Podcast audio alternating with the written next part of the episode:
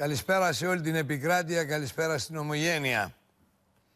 Κυρίες και κύριοι, πραγματικά σήμερα βεβαιώθηκα, έμαθα ότι με εντολή του Πρωθυπουργού, με οδηγία, με πίεση θα έλεγα, δεν μου πρότειναν από το ραδιοφωνικό σταθμό που εργάζομαι να, να ανανεωθεί το συμβόλαιό μου. Για την ακρίβεια, μετά από τρία χρόνια συνεπούς εργασίας, οι άνθρωποι, φίλοι μου, μαθητές μου, μου πρότειναν το 1 τρίτο της προηγούμενης αμοιβής μου.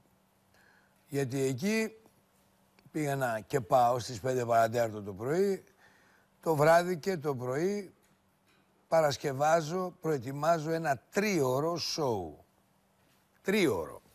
Αν και το συμβόλαιό μου είναι δίωρο προετοιμάζω ένα τρίωρο σο. Δεν έχει σημασία. Αυτά τα έχω ζήσει σε πολλά κανάλια. Και οι άνθρωποι εκεί με φιλοξένησαν καλά. Και ο Μαρινάκης. Με φιλοξένησαν καλά και θα, έλθε, και θα έλεγα ότι επί εποχής ΣΥΡΙΖΑ, όταν με χρειάστηκε ο σταθμός να κάνω ένα ελεύθερο σοου, γνωρίζοντας μάλιστα την τάση μου να είμαι στο απέναντι πεζοδρόμιο κάθε εκτελεστικής εξουσίας, θα έλεγα ότι όχι μόνο με υποδέχτηκαν, με φιλία και αν θέλετε με σεβασμό στο πρόσωπό μου, αλλά και γενικότερα εργάστηκα χωρίς καμία παρέμβαση στο έργο μου. Πίστευα ότι θα ανανεωθεί εκεί το συμβόλαιό μου, δεν ανανεώθηκε. Εγώ είμαι άνθρωπος του ραδιοφώνου, το λατρεύω, κάνω μια δουλειά στην οποία μέχρι και τώρα και μέχρι τέλος Ιανουαρίου που έχω συμβόλαιο θα την κάνω με συνέπεια, αν θέλετε, με μαχητικότητα και με διάθεση να συντροφεύω το κοινό μου κάθε πρωί, αυτό το κοινό που με ακολουθεί, αν θέλετε, 35 χρόνια στο ραδιόφωνο, 54 στην ελληνική δημοσιογραφία.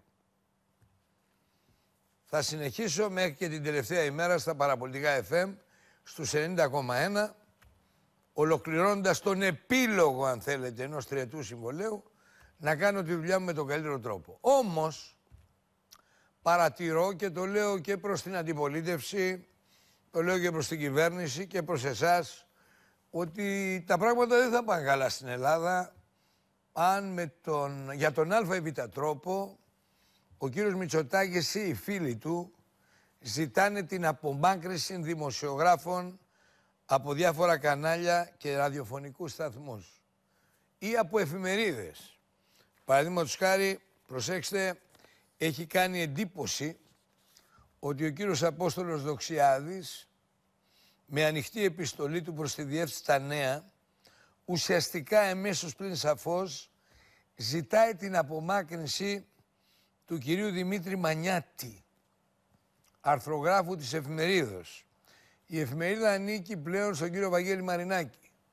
Όπως ανήκει και το Βήμα, όπως ανήκει και το Μέγκα, όπως ανήκει η ταινιοθήκη του Μέγκα, όπως ανήκει, ανήκει και το Άργος, το πρακτορείο διανομής των εφημερίδων και μάλιστα αυτή τη στιγμή δεν υπάρχει και δεύτερο πρακτορείο διανομής. Θα πρέπει να πω προς την κυβέρνηση και θα το πω σε όλους τους τόνους, σε χωριά, σε πόλεις, σε αμφιθέατρα πανεπιστημίων, παντού όπου βρεθώ στην Ελλάδα, στο εξωτερικό, στην ομογένεια, παντού, ότι δεν μπορεί να ζητάνε απολύσεις δημοσιογράφων επειδή δεν είναι αρεστοί ή επειδή δεν λένε τα αρεστά ή για τον α ή β τρόπο δεν ανήκουν στην αριστοκρατία, δεν ανήκουν αν θέλετε στη σνομπίστικη παρέα τους. Είναι μια παρέα σνόμπ. Πρέπει να σας πω ότι η διαμάχη ξεκίνησε, διαβάζω εδώ, όταν ο κύριος Γιώργος Προκοπάκης, πρώην Διευθύνων Σύμβουλος της ΝΕΡΙΤ, εντόπισε ένα σχόλιο στο Facebook εναντίον της πρόσφατα διοριστής σας εθνικής συντονίστριας για τα ασυνόδευτα παιδιά προσφυγόπουλα, Ειρήνη Σαγαπηδάκη, το οποίο και απέδωσε στο δημοσιογράφο κύριο Μανιάτη. Έτσι, ο ίδιος βέβαια ο κύριος Μανιάτης διέψευσε ότι ήταν υπεύθυνο για την ανάρτησή του.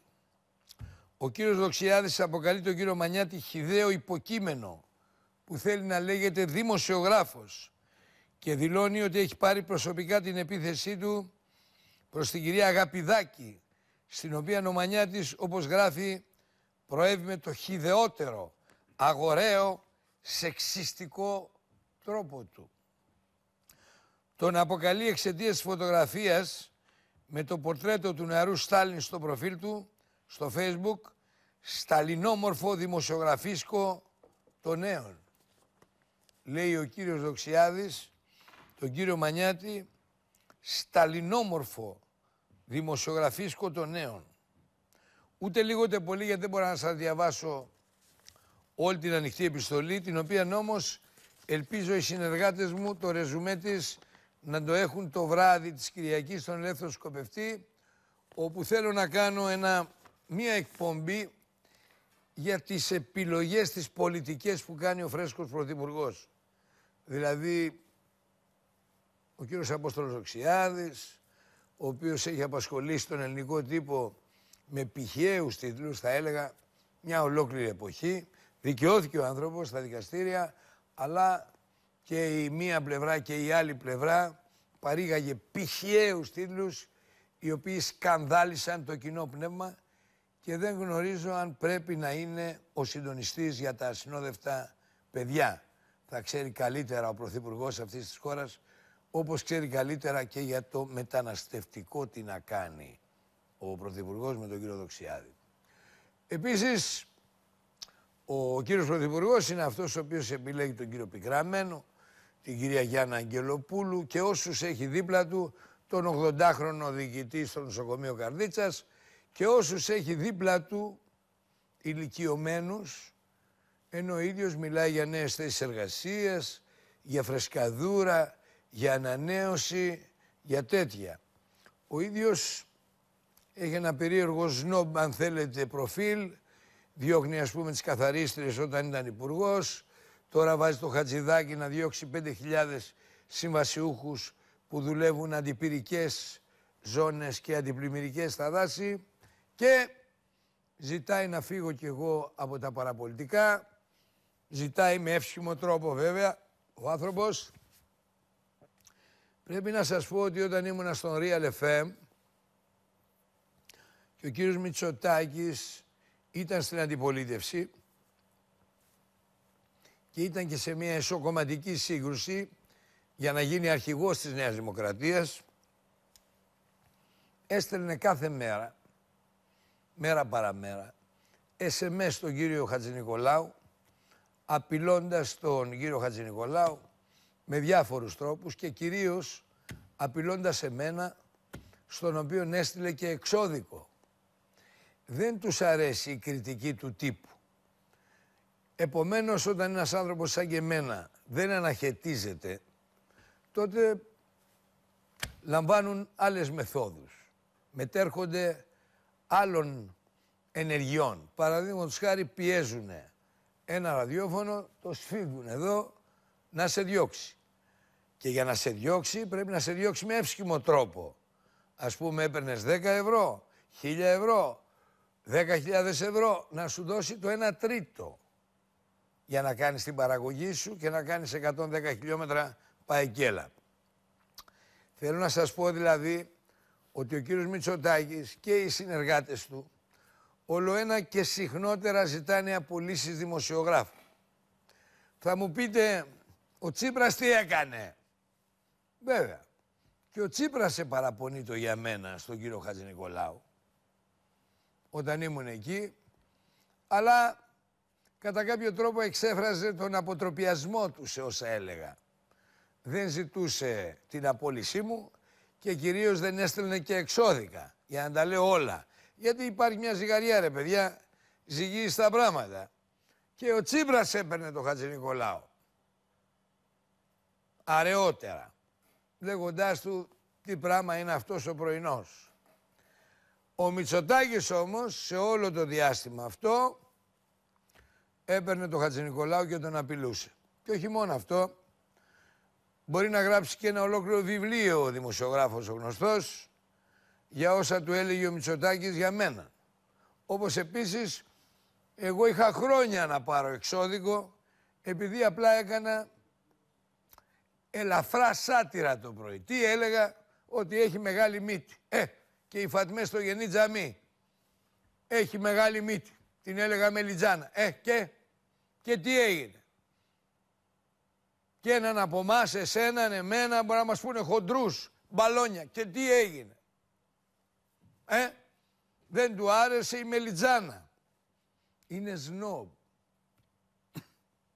Οι άνθρωποι όμως του περιβάλλοντος του, με βάση αυτά που διάβασα για τον κύριο Μανιάτη, εγώ δεν το ξέρω τον κύριο Μανιάτη.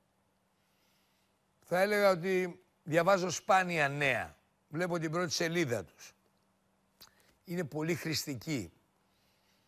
Έχει αφαιρέσει την πολιτική επειδή στηρίζει Μητσοτάκη. Και επειδή στηρίζουν Μητσοτάκη τα νέα όσο τίποτα άλλο, έχουν βγάλει την πολιτική κριτική από την πρώτη σελίδα. Όλο ένα και περισσότερο απομακρύνεται το φάσμα της αξιωματικής αντιπολίτευσης ως ουσία, ως αντικείμενο κριτικής. Τι να κριτικάρεις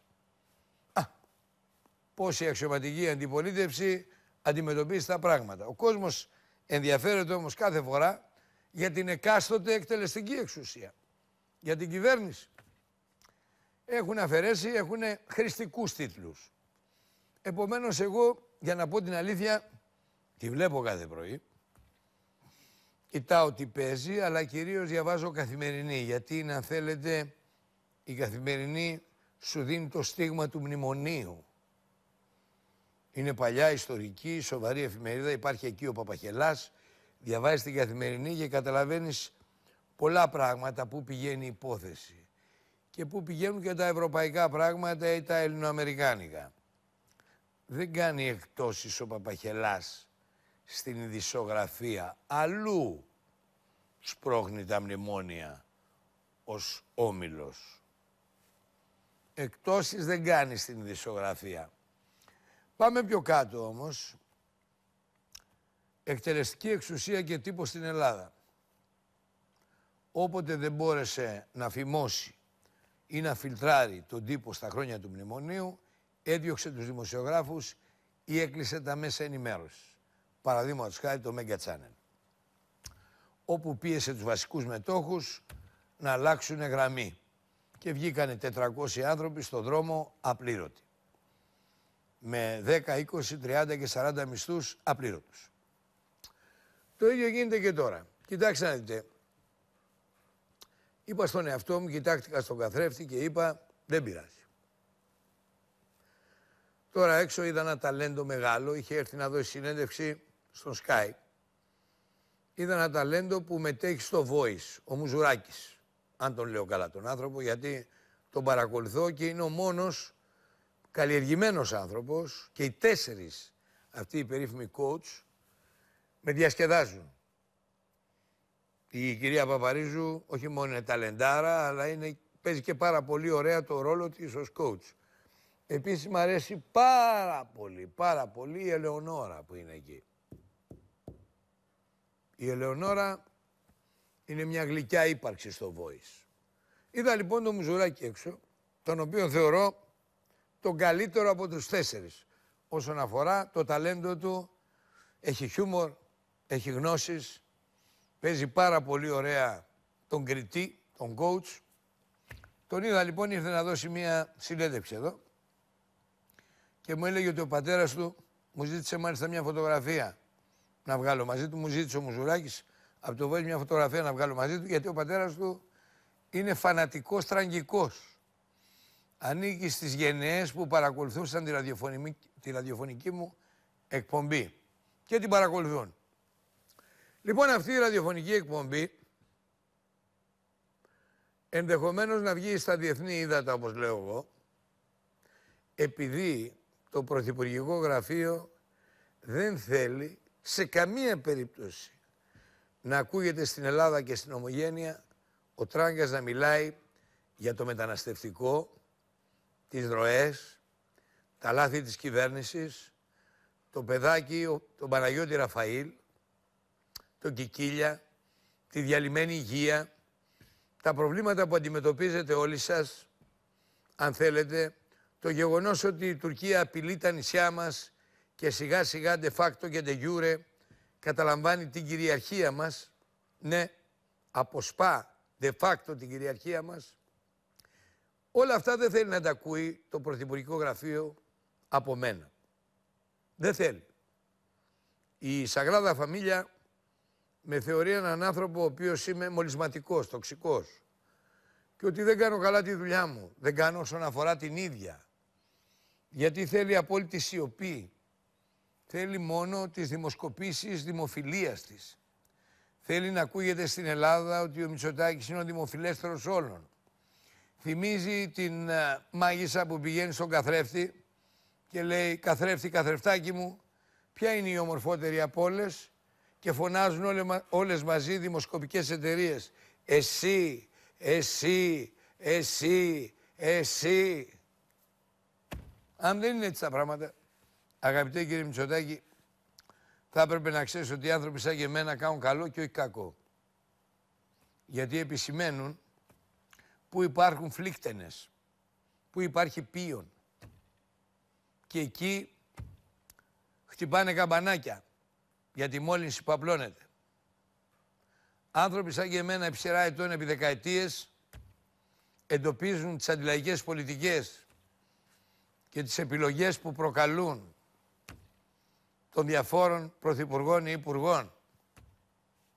Και άνθρωποι σαν και εμένα, αν θέλεις, που κρούν τον κόδωνα του κινδύνου, είναι πιο ωφέλιμοι από τις αγιαστούρες και τα ευχέλαια διευχών των Αγίων Κυριάκων ημών είναι πιο χρήσιμη. Εμένα μπορεί για μια ακόμη φορά η Σαγράδα Φαμίλια να με φημώσει για λίγο ή για πιο πολύ. Να με αποκλείσει για λίγο ή για πιο πολύ. Αλλά στο τέλος η δική μου η φωνή, εφόσον ζω, θα επικρατήσει. Και κυρίως θα πρέπει να ξέρεις η Σαγράδα Φαμίλια ότι αυτές οι φωνές είναι σπορά. Κάποιος άλλος ή κάποιοι άλλοι θα πάρουν τη σκητάλη και δεν θα αφήσουν αυτή τη χώρα να πορεύεται σε μνημονιακές δράγες και να υπακούει μόνο στα κελεύσματα των Γερμανών που οδηγούν σε συρρήκνωση της εθνικής κυριαρχίας, σε αναδίπλωση. Μου έλεγε ένας φίλος μου το πρωί ότι η Τουρκία πραγματικά ως κακιστής και βλέποντας την αδυναμία, την ανεπάρκεια του πολιτικού προσωπικού της χώρας σε συνδυασμό με τα πλήγματα που έχουμε υποστεί σε όλους τους στρατηγικούς τομείς, οικονομία, υγεία, παιδεία, άμυνα, μεθοδεύει πραγματικά ακροτηριασμό της Ελλάδος. Με συγχωρείτε πάρα πολύ. Ακροτηριασμό της Ελλάδος. Το μνημόνιο έφερε συψεμία σε όλο τον κορμό μας. Συψεμία, η οποία διεισδύει βαθιά στους ιστούς του ελληνικού έθνους. Σε αυτό συνέβαλαν όλοι οι εθνοτερμίτες. Όλοι αυτοί που ονομάζω εγώ γαυρογλίαση. Γιατί αναρωτήθηκα πολλές φορές τα τελευταία δέκα χρόνια καθώς μεγάλωνα γιατί ήταν ανάγκη να μάθουμε ότι περνάγαμε καλά με τους Τούρκους. Ποια ήταν η ανάγκη να μάθουμε ότι ο χορός του Ζαλόγκου ήταν μύθος. Οι λαοί ζουνε με τους μύθους τους. Ανδρώνονται, αναπτύσσονται, ανθίστανται. Ποια ήταν η μεγάλη ανάγκη να μου πει εμένα το Ελιαμέπ ότι επί τουρκοκρατίας είχα ανθίζουσα, ανθούσα αγροτική οικονομία; Ποια είναι η ανάγκη να αφαιρείται η ύλη των περσικών πολέμων από τα βιβλία για να διαβάζουν ταχύτερα οι μαθητές; Ποια ήταν η ανάγκη να μην μαθαίνουν τους άρρηκτους δεσμούς που έχουμε με τους αρχαίους συγγραφείς; Γιατί βαριούνται τα παιδιά, είναι χαλεποί καιροί, δεν πρέπει να έχουν επίγνωση της εθνικής ταυτότητας, της εθνικής κληρονομιάς, της εθνικής παράδοσης; Πόσο λάθος είμαι εγώ που μιλάω χιλιάδες εκπομπές και λέω προς το πολιτικό προσωπικό ότι αυτή η πορεία δεν οδηγεί πουθενά αλλά θα εξοντώσει δεκάδες γενιές μπροστά και θα στείλει τους Έλληνες στη διασπορά.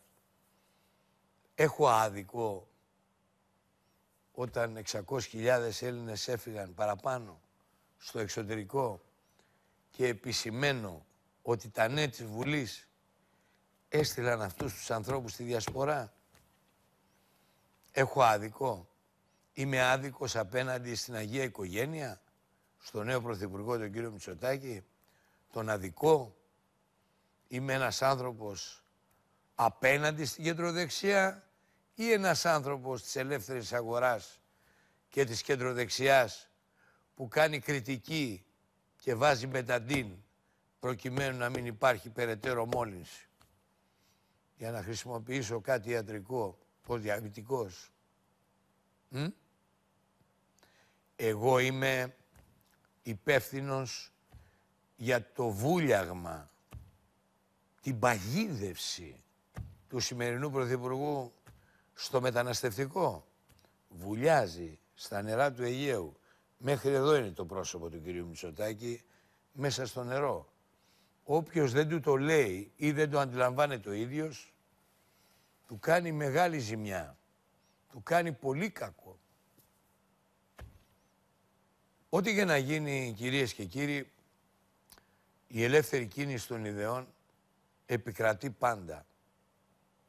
Ό,τι και αν γίνει στην περίπτωση δική μου ή στην περίπτωση διαφόρων δημοσιογράφων, οι οποίοι έχασαν τη δουλειά τους επειδή συγκρούστηκαν με την εκτελεστική εξουσία. Η κίνηση των ιδεών, η ελεύθερη κίνηση των ιδεών θα επικρατήσει. Είναι πραγματικά εκτός τόπου και χρόνου όσοι πιστεύουν ότι σφραγίζοντας το στόμα του τράγκα, όπου και αν βρίσκεται, πετυχαίνουν κάτι. Ο κόσμος καταλαβαίνει, βλέπει. Να σας πω τώρα. Μου κάνει εντύπωση. Ζητάει από οικόπεδα που τα θεωρεί δικά του, το πιο κακό, δηλαδή απόλυτα εγκληματικό, απάνθρωπο, αντιδημοκρατικό, ανελεύθερο, ας πούμε στα νέα, ξέρει ότι είναι του Μαρινάκη. Ζητάει την απόλυση του Μανιάτη. Στα παραπολιτικά έχει στενό δεσμό με τον κύριο Κουρτάκη πιέζει, γιατί εκεί ξέρει ότι τα έχω και παιδιά μου αυτά, έχουν περάσει από τις εφημερίδες μου, και ο Κουρτάκης και ο Τζένος.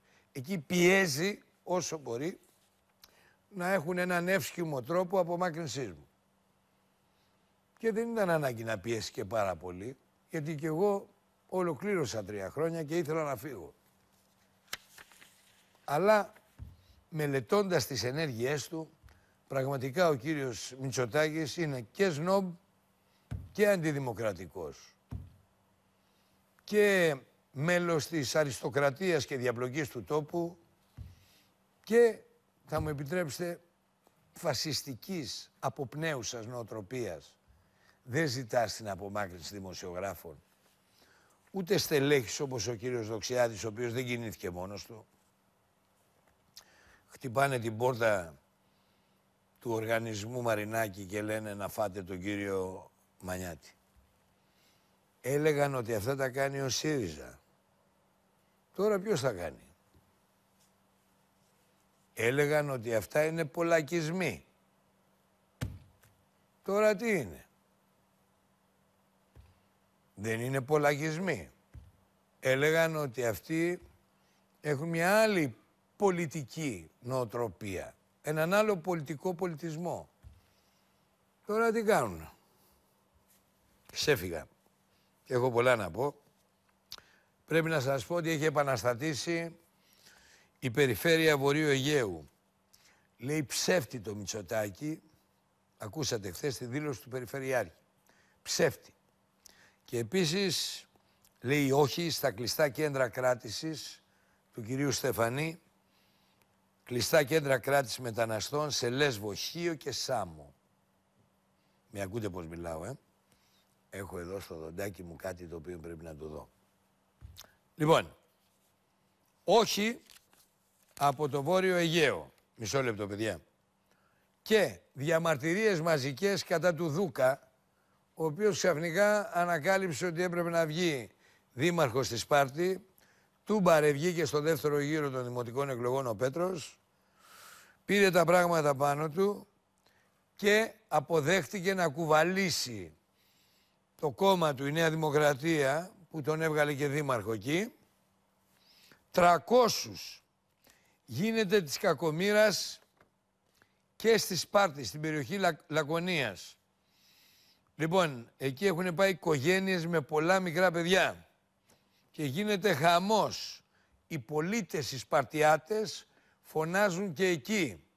Την ώρα που από παντού, από όλα τα σύνορα κυρίες κύριοι, μπαίνουν πράκτορες, αποδεδειγμένα πια, κομάντος, ιχνηλάτες, σαμποτέρ, όλοι έχουν σχεδιαγράμματα, ένα Google Map, map, ένα χάρτη στο Google, ξέρετε, στα κινητά και κατευθύνονται προσχεδιασμένα σε διάφορα καταλήματα.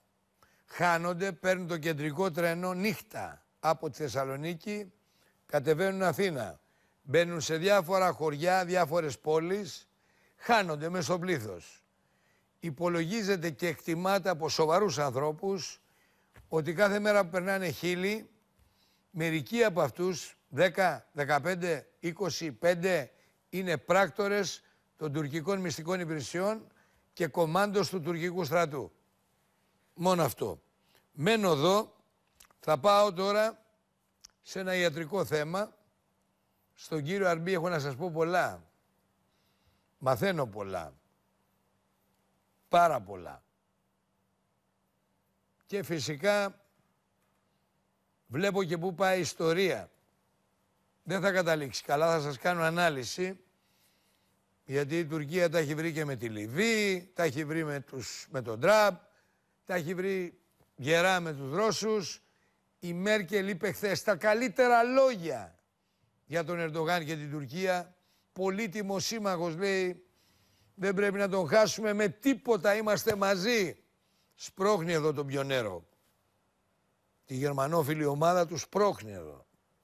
Εκεί που θέλει αυτή και την ίδια ώρα στο Γερμανικό Κοινοβούλιο λέει ότι αποκλείεται. Χωρίς Ερντογάν ΝΑΤΟ δεν υπάρχει. Έτσι.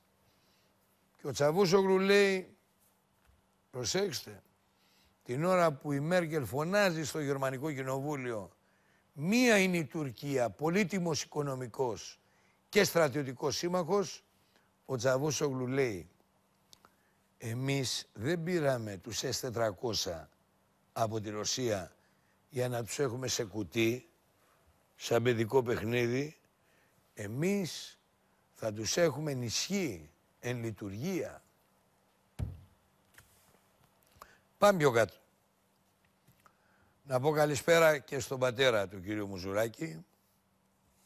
Πάμε πιο κάτω, πάμε στον κύριο Αρμπή. Όσοι πονάτε στα γόνατα και στο ισχύο, όσοι έχετε προβλήματα και θέλετε υλικό, μοντέρνο υλικό και μοντέρνα επέμβαση, μονοήμερη εκδρομή, θα πάτε στον κύριο Αρμπή, στο Σπύρο, που είναι ειδικό στη ρομποτική αρθροπλαστική. Πάμε να τον ακούσουμε. Κάνει καλό να τον ακούμε. Πάμε να τον ακούσουμε τώρα. Ευχαριστώ για την πρόσκληση, κύριε Τράγκα. Να, να είστε πάντα καλά. Ευχαριστώ για την ευκαιρία που μου δίνετε να πούμε τι μπορούμε να κάνουμε καλύτερα για το καλό πολλών ανθρώπων. Να πούμε λοιπόν ότι ο κύριος Αρμπής κάνει ρομποτική αρθροπλαστική με ημερήσια νοσηλεία. Εσύ που με βλέπεις. Και δεν μπορείς να βαδίσεις. Δεν μπορείς να ανέβεις μερικά σκαλιά. Γιατί; Δεν βοηθάνε τα γόνατα. Ο άνθρωπος έχει επάνω του και στατική και μηχανική. Έχει στατική. Και χημεία. Θέλω να μου πείτε λοιπόν αυτή η μέθοδος που εφαρμόζεται γιατί είναι η ασφαλέστερη καταρχάς και γιατί αυτός φεύγει την ίδια μέρα. Έρχεται λοιπόν τον εξετάζετε. Δωρεάν παρακαλώ, να σημειώσετε ότι η εξέταση είναι δωρεάν, δεν σας παίρνουν λεφτά, σας εξετάζουν στο γόνατο και στο ισχύο, δεν πληρώνετε. Και στη συνέχεια θα μας πει ο γιατρός μου τι γίνεται με τη ρομποτική αρθροπλαστική και γιατί κάποιος έρχεται το πρωί και φεύγει το απόγευμα ή το μεσημέρι. Ε, αυτό που συμβαίνει ε, και η κατηγορία των ασθενών στους οποίους απευθυνόμαστε είναι άνθρωποι οι οποίοι πλέον πονάνε στο γόνατο ή στο ισχύο και κάθε άλλη μέθοδος έχει αποτύχει και πλέον βρίσκονται μπροστά στα πρόθυρα της χειρουργικής επέμβασης. Ε, έχει αλλάξει λίγο η νοοτροπία. Κάθε ασθενής που χειρουργείται ε, δεν είναι πλέον ένας ασθενής που αποθεραπεύεται, αλλά μετά το χειρουργείο είναι ένας ασθενής που προετοιμάζεται, όπως ο ποδοσφαιριστής, να επανέλθει στη ζωή και στον Όπως αγώνα. Ο ποδοσφαιριστής. Κάθε ασθενής που Να πάρω τον χειρουργείται. πατέρα του Ηλίας τώρα, άμα τον φτιάξεις, Οκ. να τον βάλω σε μια ομάδα γιατί είναι και λέοντα. Παραδοσιακά το χειρουργείο γινόταν με κάποια μεγάλη τομή, ε, με οδηγό μια ακτινογραφία και ε, μέσω μιας μεγάλης τομής στο χειρουργείο και περίπου μιας επέμβασης δύο ώρων ε, Αιματηρό. αιματηρό και μέσα από περιοχή που υπήρχαν Εκκοβές, μυς μυς. και νεύρα, προσπαθούσε ο γιατρός να βρει το καλύτερο ακριβώς αποτέλεσμα ε, για, για τον ασθενή. Αυτό είχε ένα ποσοστό επιτυχίας περίπου 75%. Πάντα 25% των ασθενών διαχρονικά από το 60% που γίνεται το χειρουργείο ήταν οι διαμαρτυρόμενοι της επέμβασης. Πλέον οι ασθενείς με απλές εξετάσεις πριν το χειρουργείο ε, βοηθάνε στο να ανακατασκευάσουμε ένα μοντέλο του γόνατος. Το έχουμε στον υπολογιστή μας, το έχουμε σε ένα ρομποτικό πλοηγό, ο οποίος χαράζει, κάνει πρόβα στο χειρουργείο, βλέπει μέρη του γόνατος που δεν θα δούμε ποτέ κατά τη διάρκεια της επέμβασης. Ε, υπολογίζει τα μεγέθη, υπολογίζει το σωστό τρόπο, υπολογίζει πώς θα διασώσουμε το περισσότερο κομμάτι του οστού, έτσι ώστε κατά τη διάρκεια του χειρουργείου αντί να μπαίνουμε με 20 κασετίνες εργαλεία και δοκιμές και να προβληματιζόμαστε, μπαίνουμε με 2-3 κασετίνες με τους αισθητήρες του ρομποτικού πλοηγού που μπαίνουν μέσα από μια μικρή τομία τραυματικά και ουσιαστικά εκτελούμε το δεύτερο κομμάτι του χειρουργείου που είναι η ολοκλήρωση της τοποθέτησης των υλικών. Φαίνεται ότι αν μπορεί κανείς να βελτιώσει την ευθυγράμμιση των υλικών, αν μπορεί κανείς να διασώσει οστούν, αν μπορεί κανείς ένα χειρουργείο εκατοστών να το κάνει χειρουργείο χιλιοστών, τότε η αναισθησία που προβλέπεται, η επισκληρίδιος και η τοπική που εισήχθη για πρώτη φορά από την ομάδα μας, έχουν σαν αποτέλεσμα οι ηλικιωμένοι ασθενείς να επιβαρύνονται πάρα πολύ λιγότερο από φάρμακα. Έτσι, η κλασική εικόνα του ασθενούς που ήταν στον όροφο δύο και τρεις μέρες λευκός και κάθιδρος να προσπαθεί να στηριχθεί στα πόδια του, έχει αντικατασταθεί από έναν ασθενή που μετά από μισή μία ώρα λυγίζει, τεντώνει το πόδι του, επειδή δεν έχουν τραυματιστεί οι μυς του, σηκώνεται και βαδίζει από την πρώτη ώρα και φεύγει το ίδιο βράδυ για το σπίτι του. Βαδίζει χωρίς αυτό να σημαίνει ότι έχει ένα ρίσκο, έχει ένα κίνδυνο, γιατί κάποιοι θα σου πούνε μόλις βγήκα από το χειρουργείο, Ναι. μήπως βαδίσω και κάνω καμιά ζημιά στον εαυτό μου. Το, το ρίσκο προέρχεται διαχρονικά από τον κλινοστατισμό. Δηλαδή, όσο περισσότερο ασθενής είναι στο κρεβάτι μετά το χειρουργείο, τόσο πιο πολύ κινδυνεύει από φλεγμονές, από θρομβώσεις, από εμβολές, από φλέμματα, από πυρετό και όλα αυτά τα κακά μονοπάτια. Η τάχιστη διέγερση είναι το ασφαλέστερο θεμέλιο πάνω, η, τάχιστη, η τάχιστη έγερση, συγγνώμη, είναι το ασφαλέστερο θεμέλιο πάνω στο οποίο περιορίζονται οι επιπλοκές περίπου κατά 80%. Και βλέπουμε στα τρία χρόνια που ε, ουσιαστικά ιδρύσαμε τη μεθοδολογία Fast Track ημερήσια νοσηλεία στην Ελλάδα, σε σειρά εκατοντάδων ασθενών, δεν έχει υπάρξει ένας ασθενής ε, ο οποίος ε, ε, να, να έχει επιστρέψει πίσω ε, λόγω του γεγονότος ότι βγήκε πρόωρα ή κάτι έπαθε από τη βάδιση. Η βάδιση κινητοποιεί πολύ γρήγορα τους μυς, προσπερνάει τον πόνο της ε, ε, τοποθέτησης των υλικών μέσα στο γόνατο και αποτελεί το καλύτερο ψυχολογικό και βιολογικό υλικό πάνω στο οποίο συνεχίζει η ζωή του ασθενούς. Για πείτε μου κάτι, πείτε μου κάτι. Εγώ είμαι διαβητικός. Μέχρι στιγμής δεν πονάω στα γόνατα, αλλά κάποια στιγμή θα πονέσω. Έρχομαι σε εσάς. Ε, πρέπει να είμαι απόλυτα αριθμισμένος για να μπω στο χειρουργείο. Ε, Κοιτάτε, δηλαδή με προσέχετε κύριε Αρμπή, αν είμαι χαμηλός στα ζάχαρα εκείνη την ώρα. Ε, ένας διαβητικό μένει παραπάνω σε εσάς, έχει μεγαλύτερη επιστασία. Ε, ο παράγοντας ε, κινδύνου που λέγεται ζαχαρόδης διαβήτης ε, σε ένα ποσοστό 5 ή 10% των ασθενών που ταυτόχρονα θα έχουν 5, 6, 7 ακόμα παράγοντες κινδύνου μπορεί να κάνει τον ασθενή να μείνει και μια μέρα ακόμα μαζί μας μέχρι να είμαστε απόλυτα βέβαιοι ότι ρυθμίστηκε το ζάχαρο.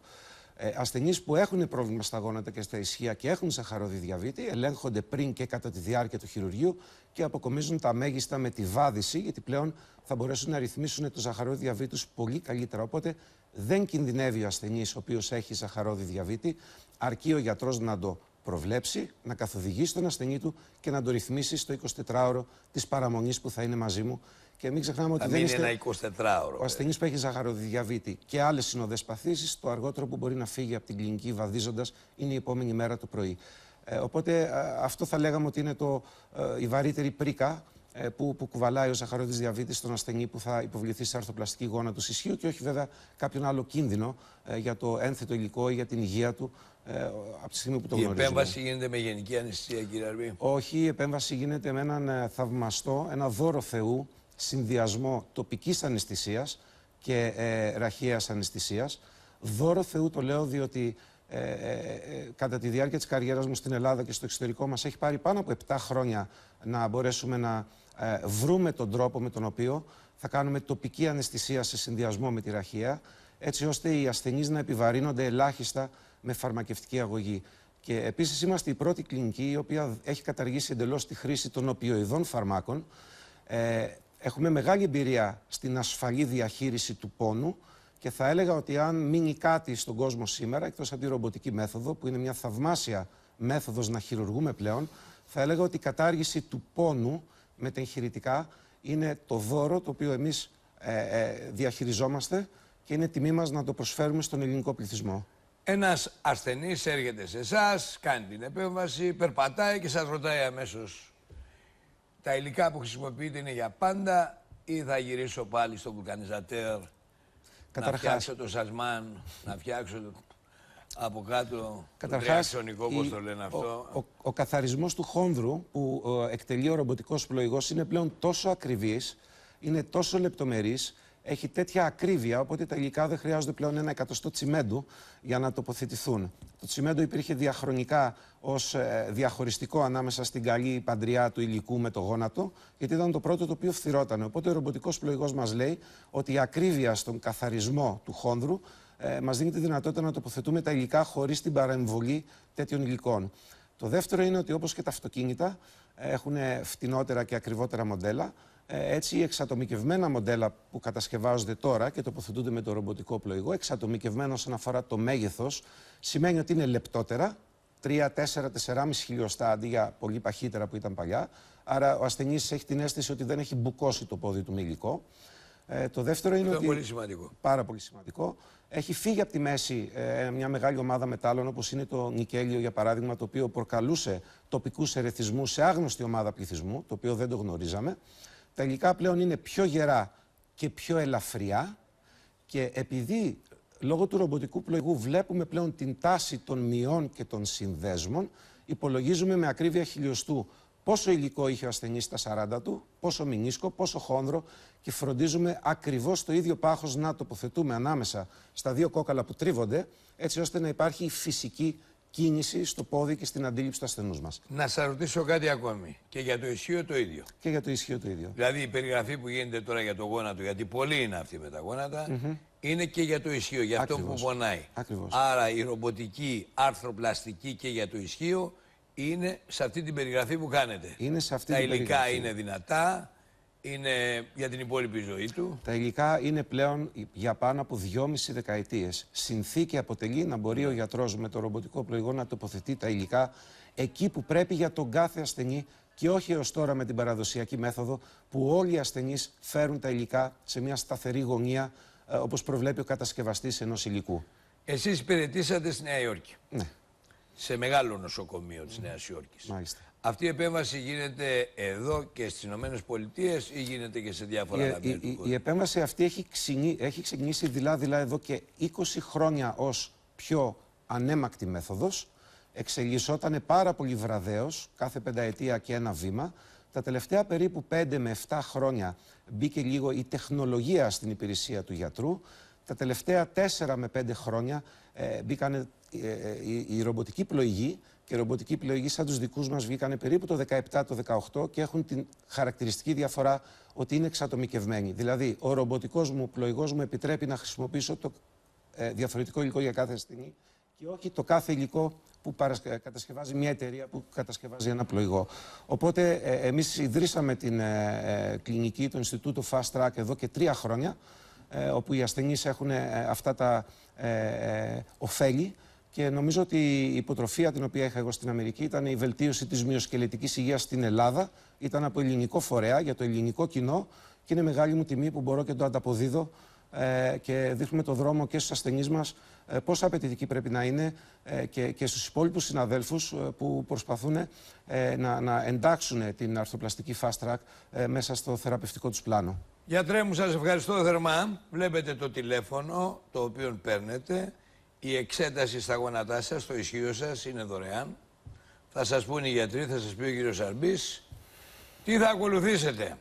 Και μην ξανακούσω κανέναν πονάνε τα γόνατά μου. Τώρα υπάρχει θεραπεία. Πάω σε ένα διάλειμμα και αμέσως μετά πάλι μαζί.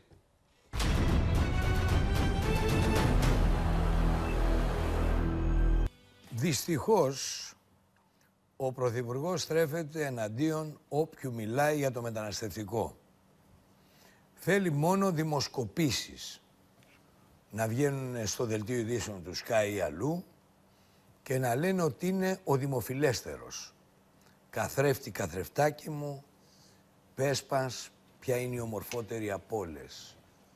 Ο Κυριάκος, όπως είπε, έχω μια χώρα να κυβερνήσω. Αλλά σε λίγο, μήπως πεις στη Βουλή, έχω μια χώρα να χάσω. Γιατί τα πράγματα γίνονται όλο ένα και πιο σύνθετα, πιο επώδυνα και πιο δύσκολα. Παραδείγματος χάρη, τα κανάλια παίρνουν οδηγίες να μην βγάζουν μη αρεστούς στην κυβέρνηση. Ένας από αυτούς είναι στρατιωτικός αναλυτής, ο Θανάσης Οδρούγος. Τον έχουν κόψει τα κανάλια τον τελευταίο καιρό, γιατί προκαλεί δυσανεξία στην κυβέρνηση, προκαλεί δυσκυλιότητα στον κύριο Μητσοτάκη, δυσφορία, αυτά που επισημαίνει ο κύριος Δρούγος τόσο στα ελληνοτουρκικά, όπου πάνε από το κακό στο χειρότερο, de facto de jure κυριαρχία της Τουρκίας στο Ανατολικό Αιγαίο. De facto και de jure προωθείται. Επίσης, προκαλείται δυσφορία στον κύριο Μητσοτάκη επειδή τα πράγματα στο μεταναστευτικό δεν αντιμετωπίζονται με διεθνοποίηση. Και γιατί η Σαγράδα Φαμίλια, όπως τη λέω εγώ, η Αγία Οικογένεια και ο ίδιος έχουν υποσχεθεί στην κυρία Μέρκελ ότι με λαψός δεν θα φτάσει στο Βερολίνο. Παρά μόνον Δήμετροι, Ξανθοί, Προτεστάντες, Γαλανομάτιδες. Η κυρία Μέρκελ δεν παίρνει άλλον μετανάστη. Όλοι εδώ έχει αποφασιστεί να γίνει μια ανθρωποαποθήκη και γίνεται αντικατάσταση πληθυσμού εισβολή χίδιν εκατοντάδων πρακτόρων και ακροτηριασμός της Ελλάδος. Η μνημονιακή σύψεμία θα οδηγήσει σε ακροτηριασμό και στα δύο ποδάρια. Κατά μήκος των συνόρων. Θα συρρυγνωθούμε και θα πέσουμε σε απόλυτο πολιτικό μουσουλμανικό έλεγχο. Απόλυτο. Κυρίες κύριοι, βγήκε ο γραμματέας πρώτης υποδοχής, έτσι τους λέμε τώρα. Ο κύριος Μάνος Λογοθέτης και είπε κοινικά οι αφήξεις μεταναστών στα νησιά είναι περισσότερες από τις μεταφορές στην ενδοχώρα. Δεν προλαβαίνουνε. Φυτεύουνε μουσουλμανικές ομάδες παντού. Χωριά, κομοπόλεις, πόλεις. Και όποιος μιλήσει από εσάς για την αντικατάσταση του πληθυσμού και για την προετοιμασία της μεγάλης διασποράς των υπολείπων νέων μας, τι θα κάνουν. Θα μείνουν σε μια ανυπόφορη περιοχή; Που είναι τόση δά και φυτεύονται χιλιάδες μουσουλμάνοι σε όλες τις περιοχές. Προσέξτε αυτά που σας λέω. Θα με θυμηθείτε χίλιες φορές. Είτε υπάρχω μπροστά στις κάμερες, είτε υπάρχω μπροστά στα μικρόφωνα, χίλιες φορές. Και τότε θα αναλογιστείτε τη συμπεριφορά όλων των υπολείπων γνωστών μελών του δημοσιογραφικού κόσμου. Όπως και αυτού του Πρωθυπουργού, ο οποίος δεν έχει καταλάβει ότι πνίγεται ήδη στα βαθύτερα ύδατα του Αιγαίου. Πάμε πιο κάτω. Θέλω να ακούσετε τον κύριο Λογοθέτη τώρα. Πάμε να τον ακούσουμε παρακαλώ. Η χώρα συνεχίζει να δέχεται κάθε μήνα κάθε εβδομάδα, κάθε μέρα ένα σημαντικό αριθμό προσφύγων μεταναστών στα νησιά τα οποία εξακολουθούν να έρθουν και παρά τις ε, δικές μας μεγάλες προσπάθειες, πρέπει να πω, και τις παρατηρείτε φαντάζομαι καθημερινά, ε, να μεταφέρουμε, να μετακινήσουμε κόσμο από τα νησιά προς την ενδοχώρα. Ε, Συνήθως ο κόσμος που φτάνει στα νησιά είναι περισσότερος από αυτός που μεταφέρεται προς την ενδοχώρα. Επομένως, οι πληθυσμοί στα νησιά ε, συνεχώς αυξάνονται. Κυρίες και κύριοι, έχω κοντά σας τον Περιφερειάρχη και φίλο, τον κύριο Κώστα Μουτζούρη, Περιφερειάρχη Βορείου Αιγαίου. Καλησπέρα, κύριε Περιφερειάρχα. Καλησπέρα, κύριε Τράγκα. Καλησπέρα. Πείτε μου τι γίνεται. Από ό,τι βλέπω, σας άκουσα και στις δηλώσεις σας, όλα αυτά τα σχέδια, τα κυβερνητικά, ξεπερνιούνται πλέον από τους αριθμούς και η κατάσταση είναι ανυπόφορη. Εσείς τι λέτε, πώς την περιγράφετε; Κοιτάξτε κύριε Τράγκα, το ισοζύγιο, όπως είπε ο φίλος μου ο κ. Λογοθέτης, αναχωρήσουν από τα νησιά ε, σε σχέση με τι αφήξει στα νησιά είναι τελείως αρνητικό. Οι αφήξεις μας έχουν κατα... υπερκεράσει ε, τα σχέδια της κυβερνήσεως, όσο αγαθές προθέσεις και αν υπάρχουν, όσο και καλά να είναι, έχουν πλέον κατακαιρματίζονται, καταθρηματίζονται από το αρνητικό ισοζύγιο. Είναι περισσότερες οι αφήξεις στα νησιά από τη μεταφορά στην ενδοχώρα. Το ποτήρι Διότι... ξεχυλίζει συνεχώς. Δεν αδειάζει καθόλου, ούτε είναι μισογεμάτο. Ξεχυλίζει συνεχώς. Πείτε μου κάτι, έχετε εντοπίσει κάτι κύριε Μουτζούρη, τον τελευταίο καιρό πρέπει να έχουν αυξηθεί πολύ, πολλοί ήρωε, παρότι μπήκαμε στο χειμώνα, έτσι. Κύριε Τράγκα, το τελευταίο δεκαήμερο περίπου ή κάτι παραπάνω, όπως και οι αρμόδιες πιστικές υπηρεσίες ε, γνωρίζουν και μας αναφέρουν και να μας αναφέρουν, έχουν πάψει να συνεργάζονται οι Τούρκοι, το λιμενικό της Τουρκίας, το οποίο παρενέβαινε όταν ειδοποιείται για αναχωρήσει ε, λέμβων από ναι, τα ναι. τουρκικά παράλια, έχουν πάψει να παρεμβαίνουν.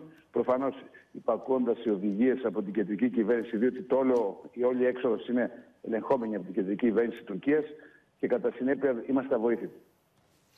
Αυτό που λέτε κύριε Μουτζούρη πραγματικά είναι συγκλονιστικό και δείχνει ότι υπάρχει μια συνδυασμένη επίθεση κατά της πατρίδας μας. Δηλαδή, βλέπουμε ότι σήμερα ήδη ανακοινώθηκε η συμφωνία Τουρκίας-Λιβύης για την ΑΟΣ. Ταυτόχρονα υπέβαλαν στον ΟΗΕ ε, ανακοίνωση, υπέβαλαν επιστολή στον ΟΗΕ, διάβημα, ότι φτάνουν η υφαλοκρηπίδα τους στον 28ο Μεσημβρινό, δηλαδή τέμνουν τη Ρόδο στη μέση. Πάνε δυτικά δηλαδή, δυτικότερα του Αιγαίου. Αυτά δεν είναι τυχαία. Δηλαδή αν συνδυάσουμε τον κατακλυσμό μουσουλμανικών ομάδων στα νησιά, αγαπητέ κύριε Μουτζούρη, δεν πρέπει να είναι τυχαία. Δεν ξέρω ποια είναι η άποψή σας, αλλά αυτό είναι σχέδιο ευρύτερο. Και δεν ανακόπτεται με το να λέμε θα φτιάξουμε ένα hot spot του χρόνου το καλοκαίρι. Έτσι δεν είναι. Βεβαίως και ε, ο Μιλών είχε ταχθεί θετικά στην αντικατάσταση των ανοιχτών δομών από κλειστές δομές μία ανανήσω. Όμως όλα αυτά τα σχέδια ε, στον αέρα τεινάζονται από αυτό που συμβαίνει τώρα με τις αφήξεις και με το μη έλεγχό τους.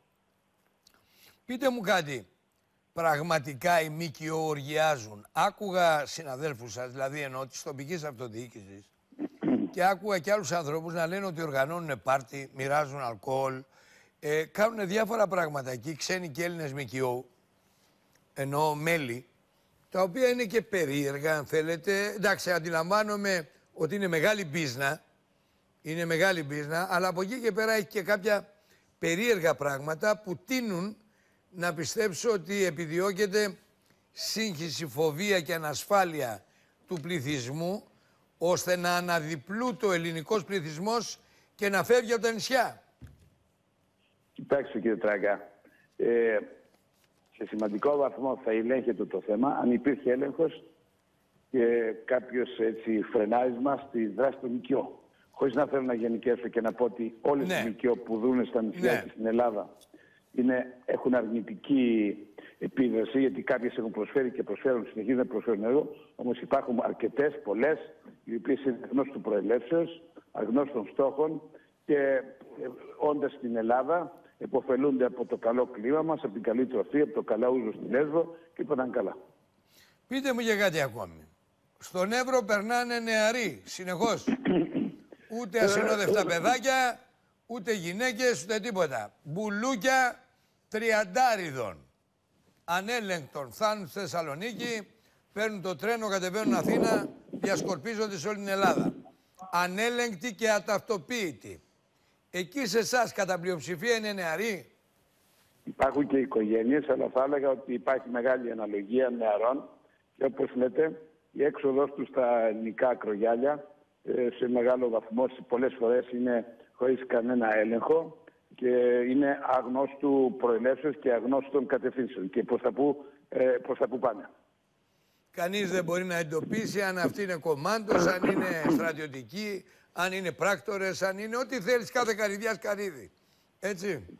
Χωρίς να κινδυνολογεί Πώς θα κινδυνολογεί κινηθείτε κανείς. τώρα κύριε Περιφερειάρχα, πώς θα κινηθείτε, τι λέει η κεντρική διοίκηση; Περιμένουμε τις αντιδράσεις διότι όλοι οι δήμοι των ε, μεταναστόπληκτων ε, πόλεων και η περιφέρεια είπαμε ότι καλές μεν οι προθέσεις, καλά, κα- καλό καταρχήν το σχέδιο των εκκοινωθέν από την κυβέρνηση, όμως δεν λαμβάνονται τα παράπλευρα μέτρα. Τα, τα οποία ποια είναι. Δραστική μείωση, αν όχι μηδενισμός, των αφήξεων. Διότι όλα αυτά τα σχέδια της αντικαταστάσεως υπαρχουσών δομών από νέες κλειστές πάνε στον αέρα όταν έχουμε τις διαρκείς αφήξεις, διότι αυτές οι αφήξεις θα απαιτήσουν νέες δομές. Εντοπίζετε δηλαδή το θέμα στη μη παρουσία ενόπλων δυνάμεων δικών μας εκεί. Δεν ξέρω αν θα μπορούσαν να βοηθήσουν γιατί το λιμενικό με τα περιορισμένα και τράγκα μέσα που διαθέτει δεν έχει θερμικές κάμερες, έχει ανεπαρκής, ανεπαρκή αριθμό ανδρών, καταπονεμένων, εξουθενωμένων ανδρών. Από το Είναι 2015. εξουθενωμένο το λιμενικό, ε. Σήμερα μίλαγα με τους εκπροσώπους των, ε, της ελληνικής αστυνομίας, την Ομοσπονδία της εδώ στο Βόρειο Αιγαίο. Ντρέπομαι να σας αναφέρω τι μου ελέγχθη και τι μου ζητήθηκε να κάνω. Τι, τι ελέγχθη, πείτε μας, δεν έχει σημασία. Είστε δημόσιο Ε, είναι πρόσωπο, δυνατόν- έχετε ευθύνη, ναι, απέναντι στους πολίτες σας.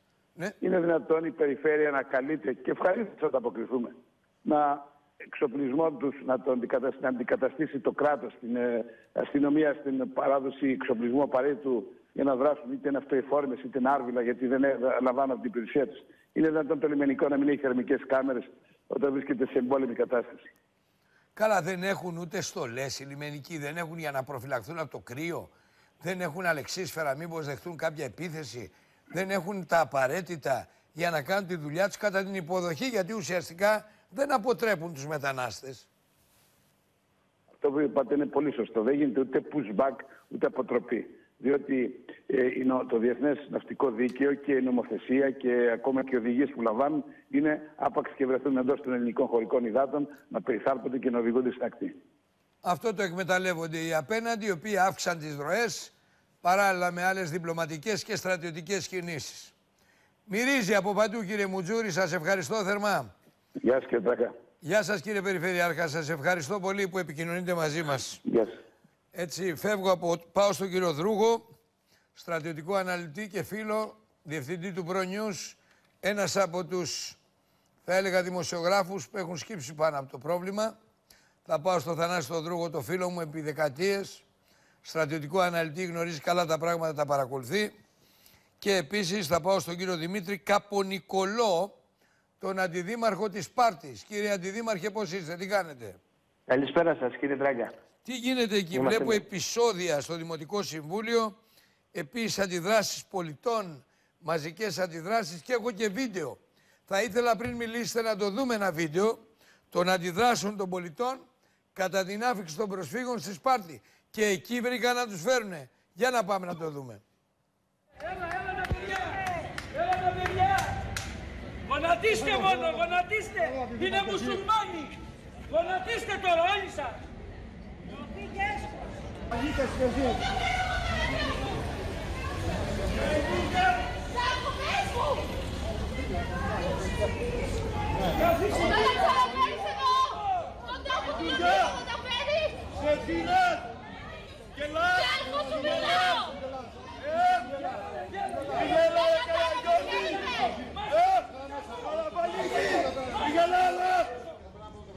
Σου μιλάω!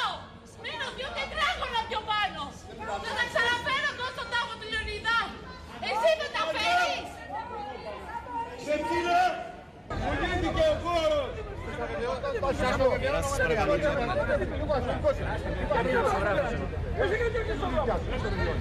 δρόμο. Δεν έξε κανείς τίποτα. Δεν έξε κανείς τίποτα.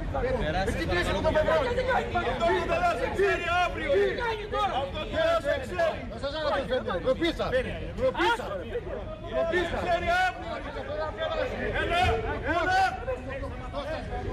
Μας κοροϊδεύεις. Γιατί πήρατε 15 μέρες είχατε, είχατε καιρό 15 μέρες. Τώρα σε πιάσαμε στον κυπνό. Μας κοροϊδεύατε. Τι έλεγε ο Μιράγιας; Τι έλεγε ο Μιράγιας; Καλά να πάθουμε. Λαός είμαστε. Ζώα. Ζώα, ναι, ναι, ζώα. Ζώα είμαστε. Όλοι μας. Σπάλια αύριο. Θα την διαφυλάξει ή δεν θα με ξέρεις στο τηλέφωνο όταν θα πάρω. Όσον αφορά κοινό. Λοιπόν, εσείς έχετε να μας δώσετε κάποιες απαντήσεις. Δεν περιμένετε να μας δώσετε κάποιες απαντήσεις. Ωραία. Είναι πολλά ερωτήματα. Ωραία, ωραία. Θέλω να πω λοιπόν ότι τελικά μέσα σε όλη αυτή τη διαδικασία αισθάνομαι εντελώς ε, πρόβατο διότι έχουν συμφωνηθεί μεταξύ εξουσίας, όπως είπατε εσείς προηγουμένως, και της Ευρώπης και των ΜΚΟ και εμείς τι ρόλο παίζουμε σε αυτό. Τι ρόλο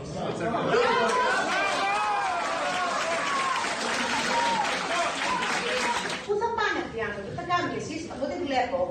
οι πε- ε, Κάποιοι τέλος πάντων λένε τι θα κάνουν μετανάστες, πώς θα τους μπορέσουμε να τους τακτοποιήσουμε.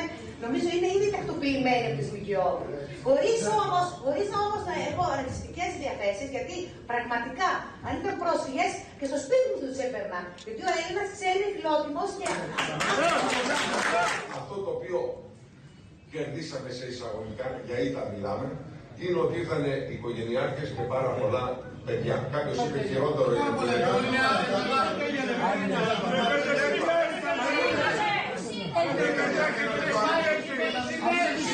Θα μπορέσουμε να συνεννοηθούμε και να κάνουμε ένα... Ο κύριος Δούκας, ε, κολλητός της Νέας Δημοκρατίας, πρώην α, αναπληρωτής υπουργό των Οικονομικών, α, υφυπουργός Οικονομικών και ειδικό στα λογιστήρια του κράτους πριν έρθει, λίγο πριν έρθει το μνημόνιο και θα τα πω μόλις τον δω, έφερε 300 ανθρώπους εκεί στο, στη Σπάρτη. Κύριε Αντιδήμαρχε, τι λέτε, τι γίνεται κύριε Πρώτα, Καπανικολέ. κύριε Τράγκα, να πούμε ότι ο κύριος Δούκας ήταν ο τελευταίος που το έμαθε. Ε, Δηλαδή η ευθύνη Νέα, έχουνε πρώτα οι Δημοκρατία, βουλευτές. η Νέα Δημοκρατία κυβέρνηση σας τους φόρτωσε εκεί χωρίς να πει Ε, τίποτα σε κανέναν; Κύριε Τράγκα, το πρώτο πράγμα που θα πούμε ότι εδώ στη Σπάρτη δεν κοιτάμε τα πολιτικά. Ούτε Νέα Ναι. Δημοκρατία, ούτε ΣΥΡΙΖΑ, ούτε ΠΑΣΟΚ, ούτε τίποτα. Ναι. Η Σπάρτη θέλω να πω ότι συνόρευε μια ζωή με την Ελλάδα. Τα σύνορά Ναι. της τελειώναν εκεί στην Τρίπολη. Ναι, Η- Ο κύριος Δούκας αυτή τη στιγμή ε, το έμαθε τελευταία στιγμή ότι θα έρθουν 300 μετανάστες. δηλαδή τον πήρε ο Ξογοίδης και του είπε σου στέλνω. Ε, το μάθαμε δυστυχώς το προηγούμενο βράδυ. Ναι. Γι' αυτό Πώς το ήρθαν και μάθατε; Ουρανοκάτι. Για πέστε μου Αντιδήμαρχε, Ε. ποιος σας πήρε ο, το γραφείο Μητσοτάκη; Κανένας δεν μας πήρε. Το μάθαμε από μόνοι μας. Ναι, Το μάθαμε από μόνοι μας. Ότι ήρθαν ουρανοκατέβατοι στις, ε, μία η ουρανοκατέβατη. ώρα ε. το- Ναι. ουρανοκατέβατη. Δεν Ναι. ρωτήσανε ο κύριος Χρυσοχοίδης αν έχουμε την αστυνομική ε, δυνατότητα να τους φυλάξουμε. Εδώ έχουμε μια εγκληματικότητα με τους Ρωμά και δεν έφτανε αυτό. Είμαστε και ένας ε, νομός επιβαρημένος με μετανάστες. Και έχουμε πάνω από 5.000 μετανάστες στο νομό μας Ναι. και μην ξεχνάτε ότι είμαστε 50.000 εδώ κάτω. Γιατί αφορά δεν 50.000 αφορά μόνο τους άνθρωποι. Σπάρτη, Για πείτε μου κάτι, έχετε, αφορά όλη τη έχετε Λακωνία. εγκληματικότητα των Ρωμά εκεί και σας φέρουν τώρα Αφγανοί είναι αυτοί, Και Σύριοι, βέβαια, τι είναι; και βέβαια, το πρώτο πράγμα εδώ, α, εσείς έπρεπε να το ξέρετε καλύτερα από όλους. Αυτή τη στιγμή έχουμε εγκληματικότητα στο έπακρον. Δεν τολμάμε, εμένα, ε, τι να σας πω τώρα, ότι πριν δύο εβδομάδες μου ανοίξαν το σπίτι. Δεν υπάρχει σπίτι που να μην το έχουν ανοίξει. Καλά και η δημόσια τάξη εκεί τι κάνει η αστυνομία; Με τι, με 20 και δε- άτομα, όπως είχε πει και ο, ο κάτοχος μου 20 στο άτομα τηλέφωνο. έχετε σε ολόκληρη τη Λακωνία; Στη Δεν υπάρχει Σπάρτη αστυνομική μέσα; διεύθυνση. Ε, Δεν, υπά- δεν υπάρχει αστυνομία, ε, δεν υπάρχει προσωπικό. Δεν υπάρχει αστυνομία. Στη Σπάρτη δεν υπάρχει Δεν προσωπικό. υπάρχει. Δεν υπάρχει. Ναι. Και αυτά τα και άτομα σας που στέλνουν υπάρχουνε- τώρα και 300 μετανάστες εκεί. Και Ε, βέβαια. Και σε τώρα τέτοια τη- περιοχή εγκληματικότητας.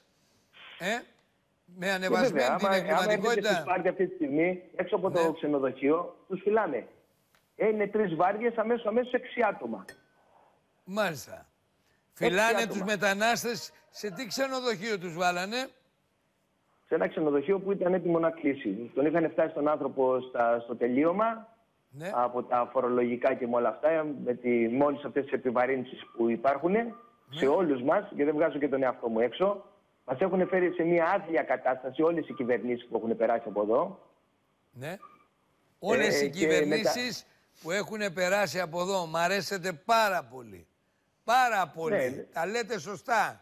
Πάμε πιο κάτω. Κοιτάξτε, κύριε Τράγκα, εμείς έχουμε μάθει εδώ να το λέμε τα πράγματα με το όνομά τους. Σας είπα και προηγουμένως ότι η Ελλάδα συνορεύει με τη Λαγωνία. Πολύ καλά να δεχτούμε όλους αυτούς. Δεν λέμε όχι, δεν είμαστε ρατσιστές αυτή τη στιγμή. Και Ναι. πόσο μάλλον όταν ήρθαν και οι οικογένειες και τις είδαμε. Το θέμα είναι ότι όταν στέλνεις κάποιους ανθρώπους σε κάποιες υποδομές, σε κάποια πόλη, πρέπει να έχεις και τις υποδομές. Δεν Ποιος έχουμε ούτε πλήρωσε το νοσοκομείο. ξενοδοχείο; Πού να τους περιθάλψουμε. Ποιος πλήρωσε το ξενοδοχείο; Το ξενοδοχείο, από ό,τι ξέρουμε τώρα, το, το Υπουργείο Δημόσιας Τάξης.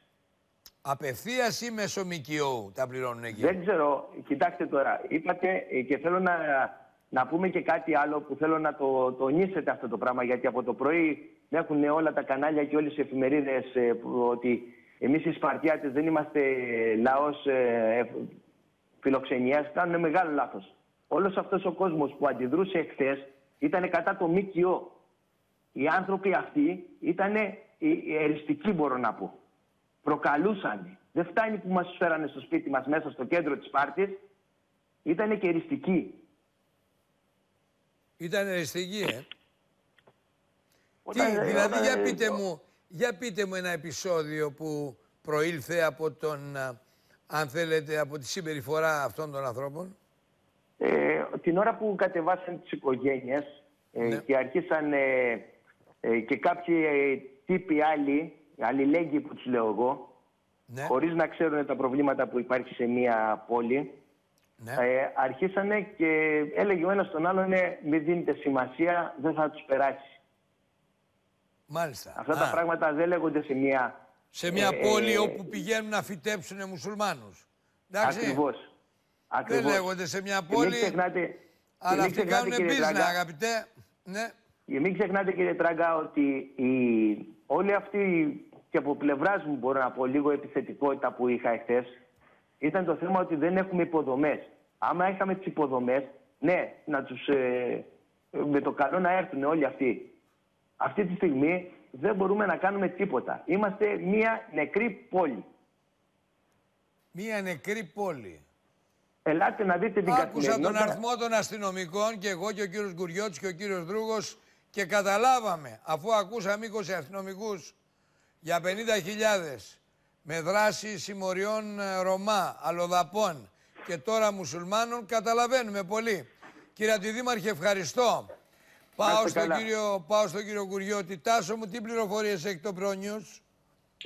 Οι πληροφορίες που έχουμε είναι ότι για πρώτη φορά πάτησαν μουσουλμάνοι στη Μάνη. Γιατί δεν είναι μόνο στη Σπάρτη, έχουν μπει στην βαθιά Μάνη. Έχουν μεταφερθεί μέχρι και στο Δυρό. Ξέρετε τη μάχη του Δυρού; Η μάχη, στη μάχη του Δυρού αναχαιτίστηκε, ήταν ε, μία από τις λίγες μάχες που νίκησαν οι Έλληνες στον Ιμπραήμ στην Επανάσταση. Τώρα έχουν μεταφερθεί εκεί νόμιμα κανονικότατα μουσουλμάνοι. Κοιτάξτε, το πρόβλημα δεν είναι έτσι όπως το είπε ο κ. Αντιδήμαρχος. Το πρόβλημα είναι πολύ πιο σοβαρό από αυτό που είπε ο κ. Αντιδήμαρχος. Δηλαδή, καταρχήν να αντιπαρέρχομαι αυτά τα ότι η Λακωνία τελειώνει στην Αρκαδία και από εκεί ξεκινάει η Ελλάδα Ναι, Εντάξει, κλπ. το είπε ο Δήμαρχος, ε, θέλοντας Ναι. να πει ότι εκεί πέρα είναι διακομματικοί και δεν έχουν, ε, δεν έχουν κομματικοποιηθεί. Έτσι, Ναι, θέλει να δε- πει. δεν, Ναι. ναι, δεν ξέρω αν έχουν κομματικοποιηθεί ή δεν έχουν κομματικοποιηθεί. Αυτό, η, η πραγματικότητα είναι αυτή τη στιγμή ότι έχουν μεταφερθεί μουσουλμάνοι, ούτε, ούτε καν επί τουρκοκρατίας υπήρχαν μουσουλμάνοι στη, στη Μάνη. Και αυτή τη στιγμή έχουν πατήσει τη Μάνη οι μουσουλμάνοι. Μόνο αυτό σε, ε, ε, σε ό,τι αφορά το συγκεκριμένο Το ρεπορτάζ ζήτημα. λέει ότι εκτός από αυτούς που φυτέψανε στη Σπάρτη, στο κέντρο της πόλης, στο ξενοδοχείο, Έχουν μεταφέρει χωθεί στο παντού Βι- στη- στο στη Βι- Μάνη; Στο Βυρό, έχουν Ναι. μεταφέρει στο Βυρό και στο Βαθύ. Στο Δυρό Θε- και στο Βαδί. και Αυτή στο είναι σημαντική Βαθύ. πληροφορία, ναι. Ακριβώς. Επίσης να σημαντική. πούμε και κάτι άλλο. Να πούμε και Ναι. κάτι άλλο, το οποίο δεν το έχουμε γράψει στο ProNews, θα το γράψουμε τώρα σε λίγο. Το μεταδίδετε εσείς, το μεταδίδουμε μέσω ημών αποκλειστικά. Χθες στο Υπουργείο Εθνικής Άμυνας έγινε μια σύσκεψη όπου ήταν όλη η πολιτική και στρατιωτική ηγεσία του Υπουργείου Εθνικής Άμυνας και κάλεσαν ειδικούς ακαδημαϊκούς κλπ. για να καταθέσουν την άποψή τους τι να κάνουν με το θέμα της παράνομης μετανάστευσης. Ναι. Το τονίζω της παράνομης μετανάστευσης γιατί όλοι το λένε μεταναστευτικό. Μεταναστευτικό ήταν αυτό που ήταν στην Αμερική, μεταναστευτικό ήταν αυτό που είναι στη Γερμανία. Εδώ έχουμε ζήτημα κρίση παράνομης μετανάστευσης. Να το πούμε και στον κύριο Εδώ Αντιδήμαρχο έχουμε που εισβολή, χαρακτήρισε- εισβολή παράλληλα με ενέργειες της Τουρκίας για Ε, Εγώ de είμαι facto πολύ ήπιος, κατάληψη εγώ της είμαι πολύ κυριαρχίας του ήπιος Αιγαίου. Και, Ναι. Εγώ είμαι πολύ ήπιος και λέω κρίση παράνομης μετανάστευσης. Ο κύριος Αντιδήμαρχος πριν είπε απλά μετανάστευσης. Άμα είναι μετανάστες, δεν υπάρχει κανένα ζήτημα. Άμα είναι, δηλαδή προφανώς τους δεχθήκανε εκεί στην περιοχή, κάναν τα χαρτιά τους και μπήκανε. Εν πάση περιπτώσει, η ουσία είναι ότι χθες έγινε μια τεράστια, μια πολύ μεγάλη σύσκεψη στο Υπουργείο Εθνικής Άμυνας με την πολιτική τη στρατιωτική ηγεσία και διάφορους ακαδημαϊκούς, ειδικούς κλπ. Και τους ζητήσανε να τους πούνε οι στρα- ε, τι μπορούμε να κάνουμε. Δηλαδή ζητήσανε τη γνώμη τους πώς μπορούμε να Κατάλαβα. αντιμετωπίσουμε αυτό το πράγμα. Κατάλαβα. τα Ε, καταλαβαίνετε πού έχει φτάσει, Ναι, Έχει, πού έχει έχουμε μπει σε φτάσει. αδιέξοδο υπόθεση. Φεύγω Ε, από τελείω, σένα. όχι αδιέξοδο. Είναι σε Κα- αδιέξοδο. α- Κατά την προσωπική μου εκτίμηση, ειλικρινά έτσι όπως το χειρίζονται, πάνε κατευθείαν προς τον κρεμό. Μάλιστα. Θανάση, ο κύριος Δρούγος, θέλω το σχόλιο το δικό σου που πάει. Γιατί αυτή τη στιγμή εγώ έχω την αίσθηση, προς Θεού, είμαι βαθύτατα αντιρατσιστής, έχω την αίσθηση ότι τέτοια κρίση μετανάστευσης δεν αντιμετωπίζεται με ουμανισμό. Αντιμετωπίζεται σαν να βλέπεις μια εισβολή από τρίτη χώρα. Αντιμετωπίζεται, καταρχάς είναι συνδυασμένη αυτοί στέλνονται από τους Τούρκους οι οποίοι ταυτόχρονα κινούν διπλωματικά νήματα και στρατιωτικά σε περιοχές εθνικής κυριαρχίας. Άρα δεν μπορούν να αντιμετωπιστούν αυτοί ουμανιστικά όταν ταυτόχρονα υπάρχουν ναύτεξ, ταυτόχρονα οι Τούρκοι διακινούν και εποπτεύουν αυτούς ως εμπροστοφυλακή. Δεν γίνεται. Κάτι πρέπει να γίνει. Ο, γε- ο κύριος Πρωθυπουργός κάποια μέτρα πρέπει να πάρει. Θανάση, μου παίρνουν την άποψή σου. Γιώργο, να σου πω το εξής. πρώτα απ' όλα έχουμε πολυδιάστατα από την ε, εισβολή από την Τουρκία. Ε, ε, φοβάμαι πάρα πολύ ότι οδηγούμαστε σε εθνολογική, εθνολογική αλλίωση. Φοβάμαι ότι υπάρχει σχέδιο υφαρπαγής κομματιών της πατρίδος μας. Δεν κινδυνολογώ. Η ανησυχία μου είναι πάρα πολύ μεγάλη. Επίσης, ας μην, αν το δεις και με αυτό που είπες, συνδυάζεται και με όλες αυτές τις αμφισβητήσεις του Καστελόριζου και ότι δεν επικοινωνούμε εμείς με την Κύπρο, αλλά υπάρχει μεταξύ Τουρκίας και Αιγύπτου ε, σχέση. Άρα, προφανώς κόβονται στα δύο. Η διείσδυση και τα σημερινά τα οποία είδαμε με τις συμφωνίες της θεσινοβραδινές που δεν τις είχαν πληροφορηθεί καλά. Δεν έχουμε καλές πληροφορίες, Γιώργο. Υστερούν οι μυστικές μας υπηρεσίες. Αυτά που λέχθηκαν χθες μεταξύ Σαράι και Ερντογκάν Μα στην δεν πέφτουν Κωνσταντινούπολη. ούτε ντουφεκές στον αέρα. Τίποτα. Όταν περνάνε παράνομοι, Βέβαια. οι συνοριοφύλακες δεν πυροβολούνται στον αέρα για να αναχαιτιστούν από φόβο. Δεν λέω στο κορμί, Όχι. λέω στον αέρα. Είναι- Δεν αναχαιτίζονται με τίποτα. Και είναι τμήμα εισβολής, Είναι εισβολής, γιατί εισβολής. ταυτόχρονα κινούνται τα- οι στρατιωτικές δυνάμεις της Τουρκίας στο Αιγαίο. Και στο Αιγαίο και στο αυτή τη θεωρία Και της γαλάζιας. συντονίζονται αυτοί ως εμπροστοφυλακή. Και στο, θε- όλη η θεωρία της γαλάζιας πατρίδας και όλες αυτά τα οποία βλέπουμε ας πούμε, αναφορικά με την Κύπρο, τη Λιβύη και την Αίγυπτο. Άρα αυτό είναι το ένα. Το δεύτερο είναι ένα σημείο, Γιώργο, που με ανησυχεί είναι ότι είναι νέοι άνθρωποι. Επειδή μιλάμε 42 περιοχές της Ελλάδος όπου υπάρχουν τέτοια προβλήματα και βεβαίως και με τη Σάμο και την ΚΟ κτλ.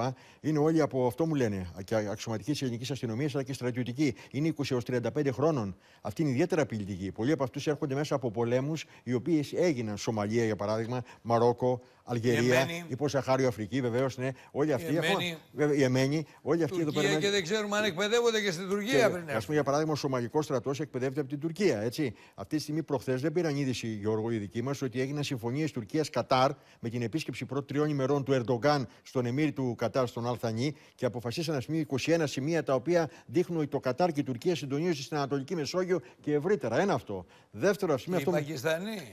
Βεβαίως αυτό που είδαμε ας πούμε, με τα αεροπλάνα, τα ναυτική ήταν μόνο τα συνεργασίας, αεροπλάνα, τη στείλανε φρεγάτα, φρεγάτα. τη φρεγάτα Ε. και το γεγονός ότι τη στενή συνεργασίας Τουρκία-Πακιστάν σε όλα. Μην ξεχνάς επίσης, Γιώργο, επειδή τα παρακολουθείς, έχουμε την άλλη εβδομάδα την σύνοδο του ΝΑΤΟ για τα 70 χρόνια της συμμαχίας. Ο Ερντογκάν μου είπαν από την Άγκυρα, δικοί μου άνθρωποι, ότι ετοιμάζει μεγάλη ομιλία σχετικά με το ρόλο της Τουρκίας ως χώρα κλειδί στο ΝΑΤΟ και συγχρόνως θα ζητήσει, θα ζητήσει να χαρακτηριστούν οι Κούρδοι και του YPG και του PYD τρομοκρατικές ομάδες που απειλούν την Τουρκία συνολικά, γιατί δάλος λέει δεν θα υπογράψει τα κείμενα που είναι για τις Βαλτικές και τις Σκανδιναβικές χώρες. Δηλαδή, βαρύς εκβιασμός. Τρέχει ο Γενικός Γραμματέας του ΝΑΤΟ τώρα που μιλάμε για να μαζέψει τα ασημάζευτα μεταξύ Τουρκίας και των άλλων συμμάχων. Και βεβαίως επίσης, Γιώργο. Εγώ ενισ- θέλω να μου πεις κάτι ως στρατιωτικός αναλυτής. Ναι. Και σε ευχαριστώ που ήρθες κοντά μου σήμερα γιατί σε έχω ανάγκη, ξέρεις καλύτερα από μένα τα πράγματα. Έχουμε να κάνουμε καταρχάς με ένα πλήθος από ναύτεξ. Βεβαίως. Δεσμεύσεις θαλασσίων περιοχών. Έχουμε να κάνουμε με κατάληψη του οικοπαίδου 7 στην Κύπρο. Βεβαίως. Έχουμε να κάνουμε με ανακοινώσεις περί αγοράς νέων εξοπλιστικών συστημάτων και με επικείμενη, αν θέλεις, ε, καθέλκυση αεροπλανοφόρου της Τουρκίας στο Αιγαίο, Του Ανατολού. το Ανατολού, το οποίο θα είναι, θα φέρει και δεύτερο και τρίτο και τέταρτο. 12 αεροπλάνα, 6, 12 αεροπλάνα. ελικόπτερα, 1200 κομμάντος και 10 UAV. και ε, 1200 drones. κομμάντος. Τέτοια δύναμη πυρός πρώτη φορά εμφανίζει ο Ερντογάν. Έχουμε να κάνουμε με τσαβούς ογλές 400, θα τους χρησιμοποιήσουμε οπωσδήποτε. Όχι αποθήκες, το ξεκαθάρισα. Όχι θα το κάνουμε, δεν θα είναι παιχνίδι σε κουτί. Όχι, ε. Έχουμε να κάνουμε με την κυρία Μέρκελ που τρέχουν τα σάλια της για τον κύριο Ερντογάν χτες στο Γερμανικό Κοινοβούλιο.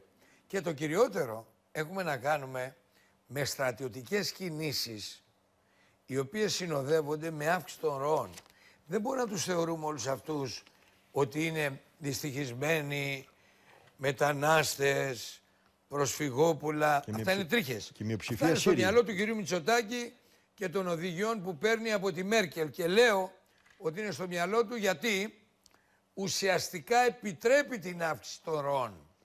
Βεβαίως, Αυτή αυτό είναι υπάρχει. μπροστοφυλακή. Δεν υπάρχει αποτροπή. σε αυτό. Αυτή είναι μπροστοφυλακή. Ναι, ναι. Είναι τμήμα στρατηγικού στρατιωτικού σχεδίου. Μέσα σε αυτούς, Γιώργο, είναι σίγουρα κάποιοι τζιχαντιστές, δεν το συζητώ με εμπειρία πολέμων από τη Μεσοποταμία. Είναι σίγουρα παράνομοι, οι οποίοι δεν είναι καταγεγραμμένοι πουθενά. Έτσι. Είναι αυτή τη στιγμή κάποιοι οι οποίοι έχουν ε, και εμπειρίες αυτή τη στιγμή από πολέμους στην υποσαχάριο Αφρική. Γιατί μην ξεχνάς, εγώ πήγα και στη Σάμου και στην Κο, είναι, είναι 10-12% είναι οι Σύριοι. Άντε να τους καταλάβω, επειδή έχουν 9 χρόνια πόλεμο. Όλοι οι άλλοι είναι αυτή τη στιγμή από πολεμικές ζώνες. Ιδιαίτερα από Σαχάριο Αφρική, είναι από το Τσάδ, από το Μάλι. 10% είναι η δυστυχία, Ναι. ας πούμε έτσι, Γι- γίνεται που, έχει- εισβολή. και είναι έτσι, Γίνεται που εισβολή. έρχεται από τη Συρία. Το 90% είναι πολεμιστές. Γε- Γιώργο, επί 3.650.000 το καλοκαίρι μας στην Ατάλια, 3.650.000 που λέει ο Ερντογκάν, 900.000 είναι οι Μισήριοι. Αυτοί έρχονται στο Τσεσμέ, στο Αϊβαλί, στο Κουσάνταση, στο Κας, απέναντι εκεί και περνάνε απ- σε εμάς. Και στο Καστελόριζο είναι παραπάνω από ό,τι είναι ο κανονικός πληθυσμός του ακριτικού νησιού. Άρα, αυτή τη στιγμή είναι σχέδιο το οποίο να αυση- στοχεύει ούτε λίγο ούτε πολύ σε εθνολογική αλλίωση, σε υφαρπαγή της πατρίδα μας, σε κίνδυνο για τη βιολογική υπόσταση της χώρας μας και να διεξάγονται ψυχολογικές και άλλες επιχειρήσεις σε βάρος του ελληνισμού. αυτή. Πρέ- Εγώ είμαι πάρα πολύ ανήσυχο.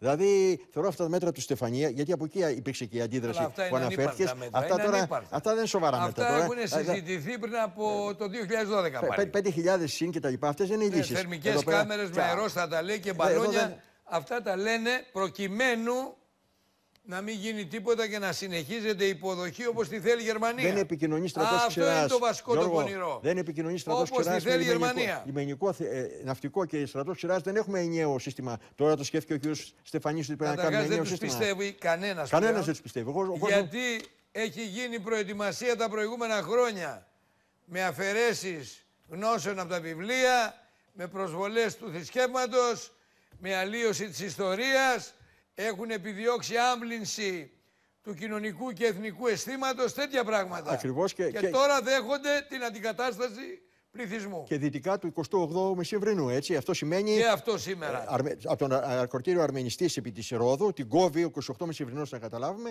και πλησιάζει αυτή τη στιγμή και κα- πολλά νησιά δικά μας βρίσκονται μέσα στα ενδιαφέροντα της Τουρκίας. Συν το θέμα της Κρήτης λόγω Λιβύης. Θα τα προσέξουμε πολύ γιατί η Τουρκία, όπως μου έλεγαν, θα στείλει ε, Γιώργο, Όλα αυτά είναι κομμάντος, κυκλωτικές κυκλωτικές κινήσεις και μπροστοφυλακή. Ναι. Ο κύριος Πρωθυπουργός θέλει να το διεθνοποιήσει χωρίς να καταλαβαίνει ότι Ναι, δεν ναι. πρόκειται ποτέ Ιταλία αλεξιτοριστές να πέσουν στο Αιγαίο, Ούτε πρόκειται ούτε αυσιμετω- Γερμανοί. Ούτε η Αίγυπτος θα έρθει εδώ μαζί με, την, με το Ισραήλ Ε, να δεν μας το σώσουν. καταλαβαίνει. Μας- Δεν το καταλαβαίνει. Έτσι. Ευχαριστώ Θανάση. Και εγώ, να είσαι καλά, Γιώργο μου. Κυρίες Ευχαριστώ. και κύριοι, πάμε σε ένα άλλο θέμα. Να υποδεχθώ τώρα την κυρία Έφη Μαλτέζου, που εκπροσωπεί τα Μεντί Ζενές. Και θα μιλήσουμε σήμερα για βλαστοκύτταρα μαλλιών. Ακούστε τι. Καλησπέρα κυρία Μαλτέζου. Τα Mendiz NS είναι 30 χρόνια στην αγορά, με αξιοπρέπεια και χωρίς παράπονα. Χωρίς δυσαρεστημένους πελάτες.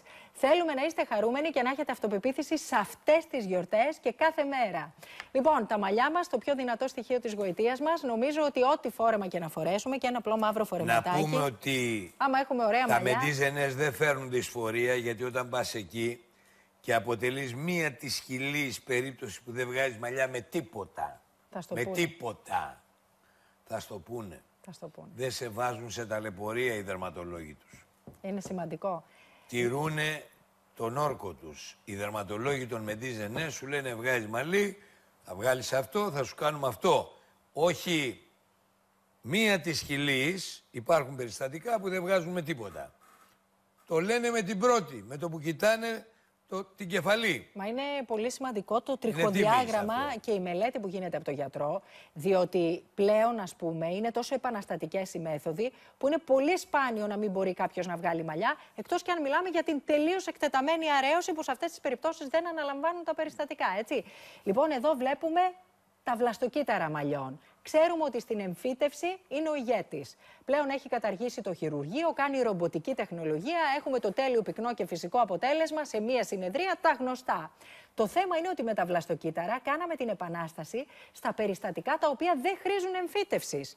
Γιατί υπάρχουν κάποιοι άνθρωποι που έχουν κάποιες διάσπαρτες αραιώσεις ή έχει αλλάξει η όψη των μαλλιών με τα χρόνια. Γεννούν και τα μεταξύ μαλλιά. Μας, μεταξύ μας, η εμφύτευση είναι, το έχω δει εγώ, η εμφύτευση είναι πραγματικά ένα κέντημα. Παλαιότερα γινόταν με μεθόδους που ήταν, θα έλεγα, όχι επώδυνες, αλλά ήταν ένα κέντημα πιο, αν θέλετε, Φαινόταν. ενοχλητικό. Φαινόταν. Φαινότανε. Φαινόταν. Τώρα λοιπόν έχει εξελιχθεί η εμφύτευση. Πάρα πολύ. Οι γιατροί εκεί στα Μεντίζενες κάνουν και ρομποτική. Δηλαδή είναι αυτό, η ακρίβειά του είναι μοναδική. One by one όλα τα τριχοθυλάκια. Επειδή όμως σε κάποιες περιοχές, μιλάμε για δικά σας μαλλιά και δικά σας βλαστοκύτταρα, επειδή σε κάποιες περιοχές μπορεί να υπάρχει μια δυσκολία, σου προτείνουν όταν πας να κάνεις εμφύτευση ρομποτική συνδυασμένη με βλαστοκύτταρα δικά σου. Και μην πάει ο νους σου, και τελειώνω για να δώσω το λόγο στην αγαπημένη μου κυρία Ω, Μαντέζου. μια χαρά τα λέτε. Ε, Συνεχίστε. Μια δαχτυλίδρα αίμα. Πολύ Μην πάει ο λίγο. νου σας. Μου Δείγμα. έλεγε κάποιος ότι καλά θα δώσουμε ένα λίτρο αίμα γιατί νομίζουν ότι έχει λούσιμο με τα βλαστοκύτταρα. Όχι. Εκεί πέρα υπάρχει μια ειδική μέθοδος η οποία έχει εισαχθεί από τις Ηνωμένες Πολιτείες. Παίρνουν πλάσμα αίμα, πλάσμα, το δικό σας πλάσμα, μια δαχτυλίδρα αίμα, το διηλίζουν και ακολουθεί η θεραπεία.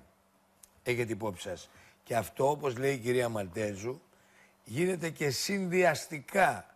Μπορεί να το κάνεις και κατά μόνας, μόνο Και βλαστοκύτταρα. μεμονωμένη θεραπεία, Μπορεί να το βέβαια. κάνεις και συνδυασμένα. Εάν έχεις μόνο ένα μπιφτέκι, με συγχωρείτε που το λέω έτσι, στην κεφαλή και θέλεις κάπως να το κάνεις πιο πυκνό. Θα στο πούνε εκεί. Γι' αυτό δεν έχει όριο ηλικίας, Γιώργο μου. Όταν έρχεται ένα νεαρό παιδί που παρουσίασε στους κροτάφους μια μερική αρέωση ή μια γυναίκα που έχει διάσπαρτες αραιώσεις και βλέπουμε τα μαλλιά μας να λεπταίνουν, εμείς τα ταλαιπωρούμε και πολύ με τις πρέσες, τα χρωμοσαμπουάν, αυτές τις fashion colors που είναι σε διάφορα χρώματα πια και τα καταστρέφουν τα μαλλιά. Και τα χρώματα, τα χρώματα. Τα χρώματα καταστρέφουν χρώματα, τα τα μαλλιά χρώματα. μας. Είναι χημική ουσία στην ε, κυριολεξία. Οπότε, ο Αυτό γιατρός... πρέπει να το λες, με συγχωρείς που το λέω, αλλά επειδή σε γυναίκες θεωρώ το ξέρουμε συνάδελφο όλες. εκτός από το να προωθείς έναν επιστημονικό οργανισμό, είναι ότι τα πολλά χρώματα, χρώματα, λουσίματα, χρώματα, λουσίματα Το ξέρουμε όλες είναι οι αιτία γυναίκες. βασική της τριχόπτωσης. Φυσικά. Τέρμα. Συν τα ορμονικά μας εμείς οι Αποδυναμώνεται. γυναίκες, συν το ότι μπορεί κάποιοι εξωγενείς παράγοντες, το στρες, ε, κάποια μεγάλη ε, άσχημη εμπειρία, οτιδήποτε μας έχει κλονίσει, επηρεάζει τα μαλλιά μας, που είναι, το τονίζω αυτό, το πιο δυνατό στοιχείο στην εικόνα μας. Έρχονται και γιορτές, δεν θέλουμε ωραία μαλλιά, και οι άντρες και οι γυναίκες, να λάμψουμε και στις γιορτές. Αυτό το περιστατικό εδώ, Γιώργο μου, δες. Έγινε με βλαστοκύτταρα. Δεν είναι με εμφύτευση. Καθόλου, Τέρμα. ε. Καθόλου δεν χρειάστηκε. Εμένα όπως Γιατί- το είδα τώρα σκέφτηκα από μέσα μου βλαστοκύτταρα για γρήγορο και εμφύτευση για συνδυασμό Όχι, κάποια περιστατικά δεν πυκνότητος. χρειάζονται καν εμφύτευση. Αυτό θα το κρίνει ο γιατρός στη μελέτη Ναι. του που κάνει. Και βέβαια να πούμε ότι δεν έχει εποχικότητα. Ο γιατρός στοχεύει, κάνει την έγχυση με υπερσύγχρονη τεχνολογία όπου υπάρχουν αραιώσεις και σε 10 με 12 μέρες θα δείτε αναγέννηση μαλλιών. Οι θύλακες που νομίζατε ότι είχαν αχρηστευτεί ξαναπαίρνουν ζωή και πετάνε φυτρούλες. Συν το ότι σταματά την τριχόπτωση, την ξηροδερμία και τη λιπαρότητα. Είναι τρία σε ένα. Καταπληκτικό είναι δικό μας, το DNA μας το απορροφά πλήρως και βλέπουμε νέα μαλλιά, στυλπνά, λαμπερά, γερά μαλλιά, τα δικά μας μαλλιά. Θέλω να σας πω ότι μια ιατρική επίσκεψη, η οποία κοστίζει και ξέρουμε ότι όταν είναι ιατρική και δεν είναι αυτή η επίσκεψη που θα σας ζαλίσουν με το consultation για την πώληση και τα γνωστά, είναι σημαντική. Διότι είτε κάνετε είτε όχι τα βλαστοκύτταρα, είναι σημαντικό να ακούσετε τον γιατρό. Τον γιατρό των Μεντίζενές. Διότι αυτή η έμπειρη ιατρική ομάδα έχει τεράστια εμπειρία. Είναι η αφρόκρεμα στην εμφύτευση και την αναγέννηση μαλλιών σε όλη την Ελλάδα και την Κύπρο. Έχει τους καλύτερους ο κύριος Λαζαρίδης. Τους έψαξε, στην Κύπρο πάνε τους καλά. έψαξε και τους έχει μόνιμους συνεργάτες του. Είναι πολύ σημαντικό να πούμε ότι τα Μεντίζενές είναι οι Στη άνθρωποι Θεσσαλονίκη τους. να τα λες. Στη Θεσσαλονίκη Έχει ομάδα από Πολύ σπεσιαλίστες. καλή η ομάδα, παντού. Έτσι, η Αθήνα είναι ένα κέντρο, είναι ένα μεγάλο κέντρο. Η αλυσίδα είναι πολύ Και είναι μεγάλη. πολλοί εδώ. οι γιατροί μας. Αλλά στη Θεσσαλονίκη, κακά τα ψέματα, έχει μια ομάδα εξαιρετική. Κατάλαβα Τώρα εγώ. στην Εκεί, Κύπρο. εκεί είδες τους φίλους σου, είδες το φυσικό Όχι, αποτέλεσμα. ότι είδα ότι εκεί δουλεύετε, δουλεύει πάρα πολύ καλά η Πολύ. ομάδα των γιατρών. Παντού, παντού. Και θέλω να πω ότι και στην Κύπρο και στη Λεμεσό και στη Λευκοσία έχουμε τους καλύτερους για να σας κάνουν να ξανακερδίσετε το χαμόγελό σας. Για μας αυτό το, με... το σημαντικότερο απ' όλα είναι αυτό που μετράει. Τα Μεντίζενές είναι εδώ για σένα, για αυτές τις γιορτές, με νέα μαλλιά για πάντα και χαμόγελα πολλά. Λοιπόν, με την προσφορά νομίζω θα χαμογελάσουν όλοι και θα φουντώσουν και τα μαλάκια μας. Προλαβαίνουμε μέχρι τα Χριστούγεννα. Γιατί Δώσε πρόσεξε, την προσφορά. είναι πολλές μέρες. Δώσε την προσφορά, μου Προλαβαίνουμε να ξεφεύγεις. βγάλουμε, να βγάλουμε κι άλλα μαλλιά. Λοιπόν, 2, 10, 51, 58, 160, 801, 11, 61, 061 με δωρεάν κλίση. Αν μας πεις Γιώργος Τράγκας, κερδίζεις ιατρική επίσκεψη με διάγνωση δωρεάν Μόνο οι 31η. Προσέξτε, Σύνταγμα Μαρούση, Περιστέρη, Πειραιά, Τσιμισκή, Θεσσαλονίκη, στην Κύπρο και τη Λεμεσό και τη Λευκοσία. Οι 31η κερδίζουν το ιατρικό ραντεβού με διάγνωση δωρεάν και αν θελήσετε να κάνετε την αναγέννηση μαλλιών με βλαστοκύτταρα, 190 ευρώ. Από 190 ευρώ μόνο για τους 30 πρώτους, 490 στον τιμοκατάλογο, από 190 για σας που λέτε Γιώργος Τράγκας, στο 210 51 58 160 και 801 11 61 061 από τώρα. Κυρία μου, σας ευχαριστώ Και θερμά εγώ για την για όλα. παρουσία σας. Merci. Να είστε καλά, θα τα ξαναπούμε. Εννοείται. Πάμε σε ένα διάλειμμα και αμέσως μετά πάλι μαζί.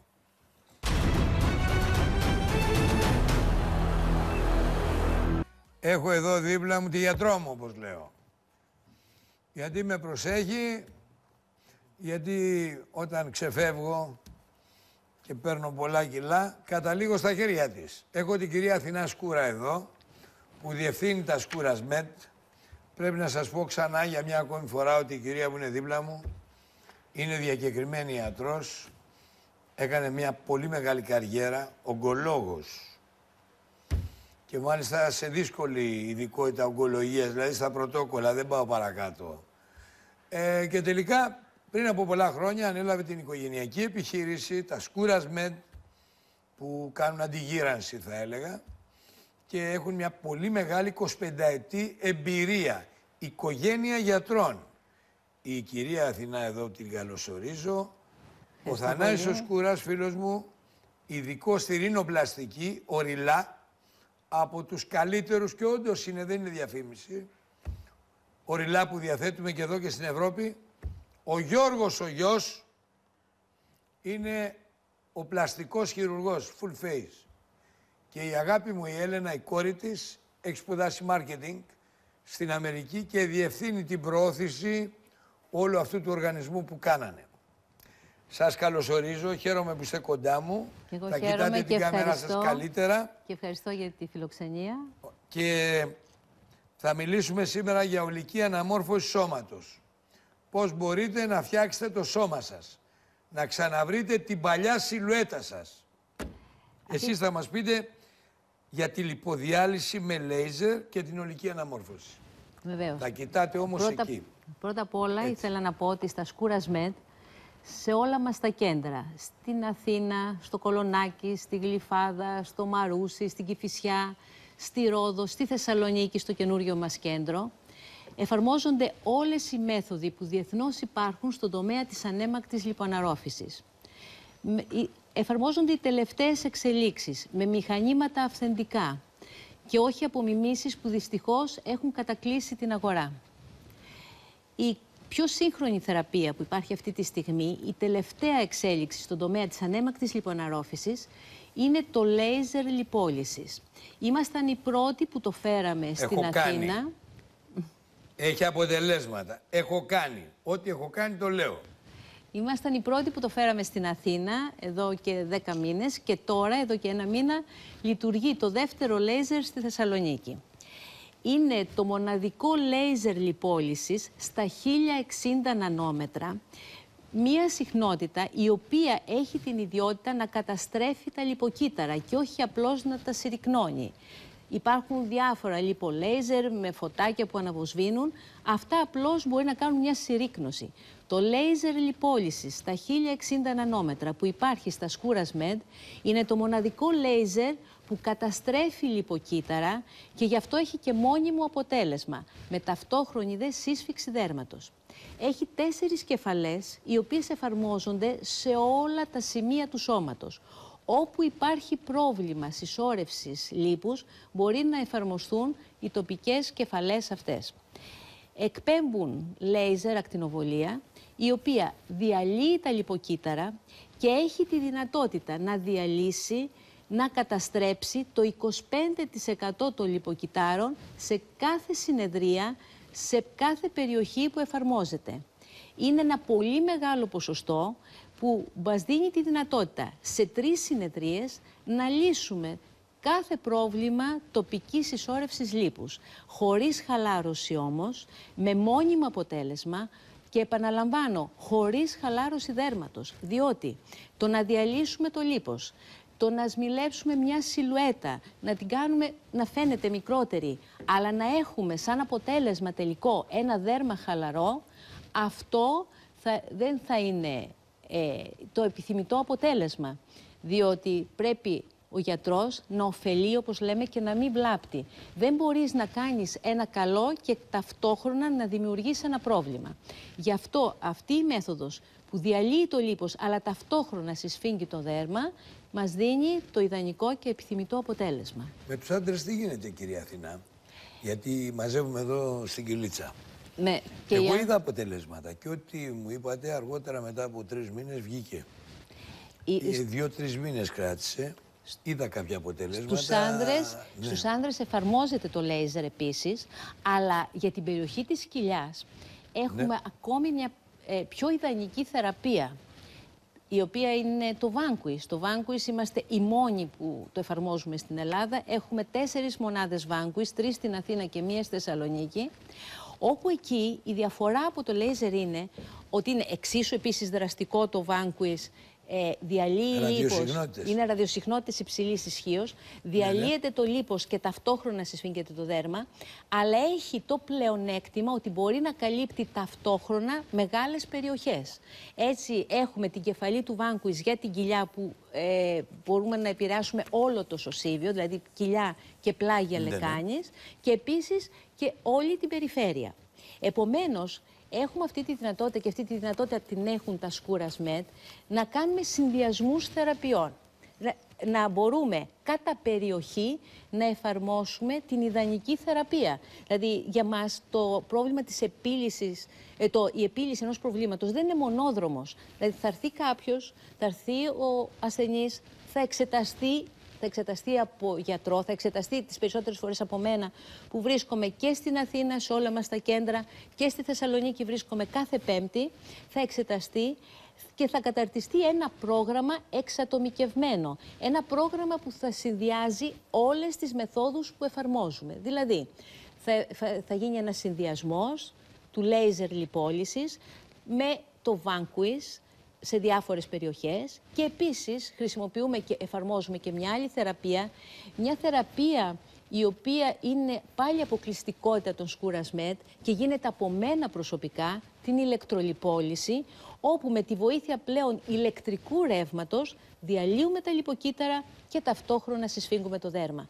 Επομένως, ερχόμενος κάποιος στα σκουρασμέντ θα εξεταστεί, θα εκτιμηθεί το πρόβλημά του και θα καταρτιστεί ένα πρόγραμμα στο οποίο θα προχωρούμε βήμα-βήμα, θα βλέπουμε την εξέλιξη, θα διαλύεται το λίπος, θα συσφίγγεται το δέρμα και ενώ ταυτόχρονα θα επιλύεται και κάθε πρόβλημα κυταρίτιδας ή προϋπάρχουσας χαλάρωσης δέρματος. Πείτε μου κάτι. Κάποιος που κάνει τη θεραπεία που λέτε, βγαίνει έξω, το ξαναρίχνει έξω, τρώει πολύ, ξαναπαχαίνει. Τι γίνεται με αυτούς τους ασθενείς; Εδώ είναι Λέω το... ασθενείς με αυτούς τους παχουλούς. Εδώ είναι το μεγάλο πλεονέκτημα των μεθόδων που εφαρμόζουμε. Επειδή γίνεται καταστροφή των λιποκυτάρων, έχουμε ένα μόνιμο αποτέλεσμα. Γίνεται καταστροφή των λιποκυτάρων επιλεκτικά στα σημεία που έχει, να, που έχει την τάση να συσσωρεύει το λίπος στο συγκεκριμένο άτομο. Όταν καταστραφούν τα λιποκύτταρα, ο οργανισμός δεν αναπαράγει λιποκύτταρα. Οπότε αν αυξηθεί το βάρος του, η κατανομή του λίπους πλέον γίνεται ομοιόμορφη και δεν υπάρχει αυτή η επιλεκτική κατανομή λίπους και δεν υπάρχουν αυτές οι δυσμορφίες. Έχουμε ένα μόνιμο αποτέλεσμα. Μόνιμο αποτέλεσμα. Πείτε μου και κάτι άλλο που έχει σημασία. Ακριβές θεραπείες. Όχι. Οι θεραπείες, οι τιμές Γιατί μας... ο άλλος ακούει, πάω, κάνω θεραπεία ηλεκτρολιπόλησης, κάνω θεραπεία Vanquish. Ε, είναι μηχάνημα που έχει εισαχθεί από τις ΗΠΑ. Κάνω θεραπεία laser. Πόσα θα πληρώσω, σου λέει. Οι θεραπείες μας, οι τιμές των θεραπείων είναι πάρα πολύ προσιτές. Το κυριότερο όμως σε εμάς, κύριε Τράγκα, είναι ότι ερχόμενος κάποιος δεν θα πληρώσει, δεν θα προπληρώσει. Ε, σε εμάς δεν παγιδεύεται με προκαταβολές, δεν δελεάζεται με προσφορές και πακέτα. Σε εμάς πληρώνει την κάθε θεραπεία, κάθε θεραπεία που κάνει, εφόσον έχει αποτέλεσμα, θα προχωρήσει στην επόμενη θεραπεία. Πληρώνει την κάθε θεραπεία, δεν είναι δεσμευμένος με πακέτα. Αυτό είναι πολύ σημαντικό. Ανασυνεδρία. Αυτό Βλέπουμε είναι τα τίμιο. Ε, το θεωρώ, Έρχεται, το αυτό πληρώνει, το θεωρώ ηθικό. βλέπει αποτέλεσμα, προχωρεί. Αυτό θεωρώ ηθικό. Και εξετάζεται από εμάς προσωπικά, παρακολουθούμε την εξέλιξή του. Δεν αφήνουμε κάποιον, δεν προτείνουμε ένα σχήμα θεραπείων και δεν θα φεθεί στην τύχη του. Βήμα-βήμα θα παρακολουθούμε την εξέλιξη και έτσι θα προχωρούμε. Μπορεί να προγραμματίσουμε 10 θεραπείες και με τις 5 να δούμε το επιθυμητό αποτέλεσμα. Θα σταματήσουμε. Γιατί Ναι. αυτό θεωρούμε ηθικό. Να πω πριν κλείσω με την κυρία Σκούρα ότι παράγουν μία κρεμάρα και τη λέω κρεμάρα στο ραδιόφωνο γιατί είναι. Ξέρετε γιατί, τη χρησιμοποιώ και εγώ. Τη χρησιμοποιώ κάθε πρωί. Λέγεται Collagen Correct and Lift. Δεν θα ζητήσω το μεγάλο μυστικό από την κυρία Σκούρα γιατί είναι μυστικό των Σκούρας Med. Παράγεται, είναι πολύ καλή κρέμα, για άντρες και γυναίκες. Λόγω του Black Friday μπορείτε να μπείτε τώρα www.skourasmed.gr Αντί για 38 ευρώ μπορείτε να την πάρετε 30 ευρώ. Θα με θυμηθείτε. Είναι πολύ καλή. Δεν θα προκαλέσω την κυρία Σκούρα να μας πει και δεν έχει καμία σημασία τη μόνο χημική που- φόρμουλα. Συγγνώμη, το μόνο που θα σας πω, τα σκούρας med ε, καλλιντικά είναι το νέο μας βήμα και μας δίνει ιδιαίτερη χαρά. Έχουμε μια πλήρη σειρά καλλιντικών για αντιγύρανση, για απο- αντιμετώπιση δυσχρωμιών, για αντιμετώπιση ακμής. Αυτό των δυσχρωμιών είναι καλή σειρά. Πάρα είναι πολύ. Καλά πάρα καλλιτικά. πολύ. Ε, και είναι το δυσχρωμία καμάρι που μας. παράγεται, που Είναι θέλει. το καινούριο βήμα των Σκούρας ΜΕΤ, της οικογένειας Σκούρα, γιατί όποιος έρχεται στα κέντρα μας, στα Σκούρας ΜΕΤ, αυτό που λέμε, γίνεται μέλος της οικογένειάς μας. Και εμείς είμαστε πάντοτε δίπλα του. Κυρία μου, χαίρομαι που σας έχω δίπλα μου. Ευχαριστώ η πολύ και γιατρός δική μου μου, χαρά όπως είναι. συνηθίζω να λέω, γιατί η αντιγύρανση για μένα και για πολλούς σαν και εμένα είναι οπωσδήποτε κάτι που έχει προτεραιότητα, φίλες και φίλοι. Collagen Correct and Lift. www.skurasmet.gr Κυρία Μπορεί- μου, ευχαριστώ. Μπορεί να τα προμηθευτεί κανείς και στα κέντρα μας Ναι, βεβαίως. και επίσης είναι στα Επικοινωνώντας αυτό κέλα το του τηλέφωνο. Άτικα. Έτσι. Πάμε σε ένα διάλειμμα, κύριε Πυρανθίτη, και αμέσως μετά πάλι μαζί με την κυρία Καρά.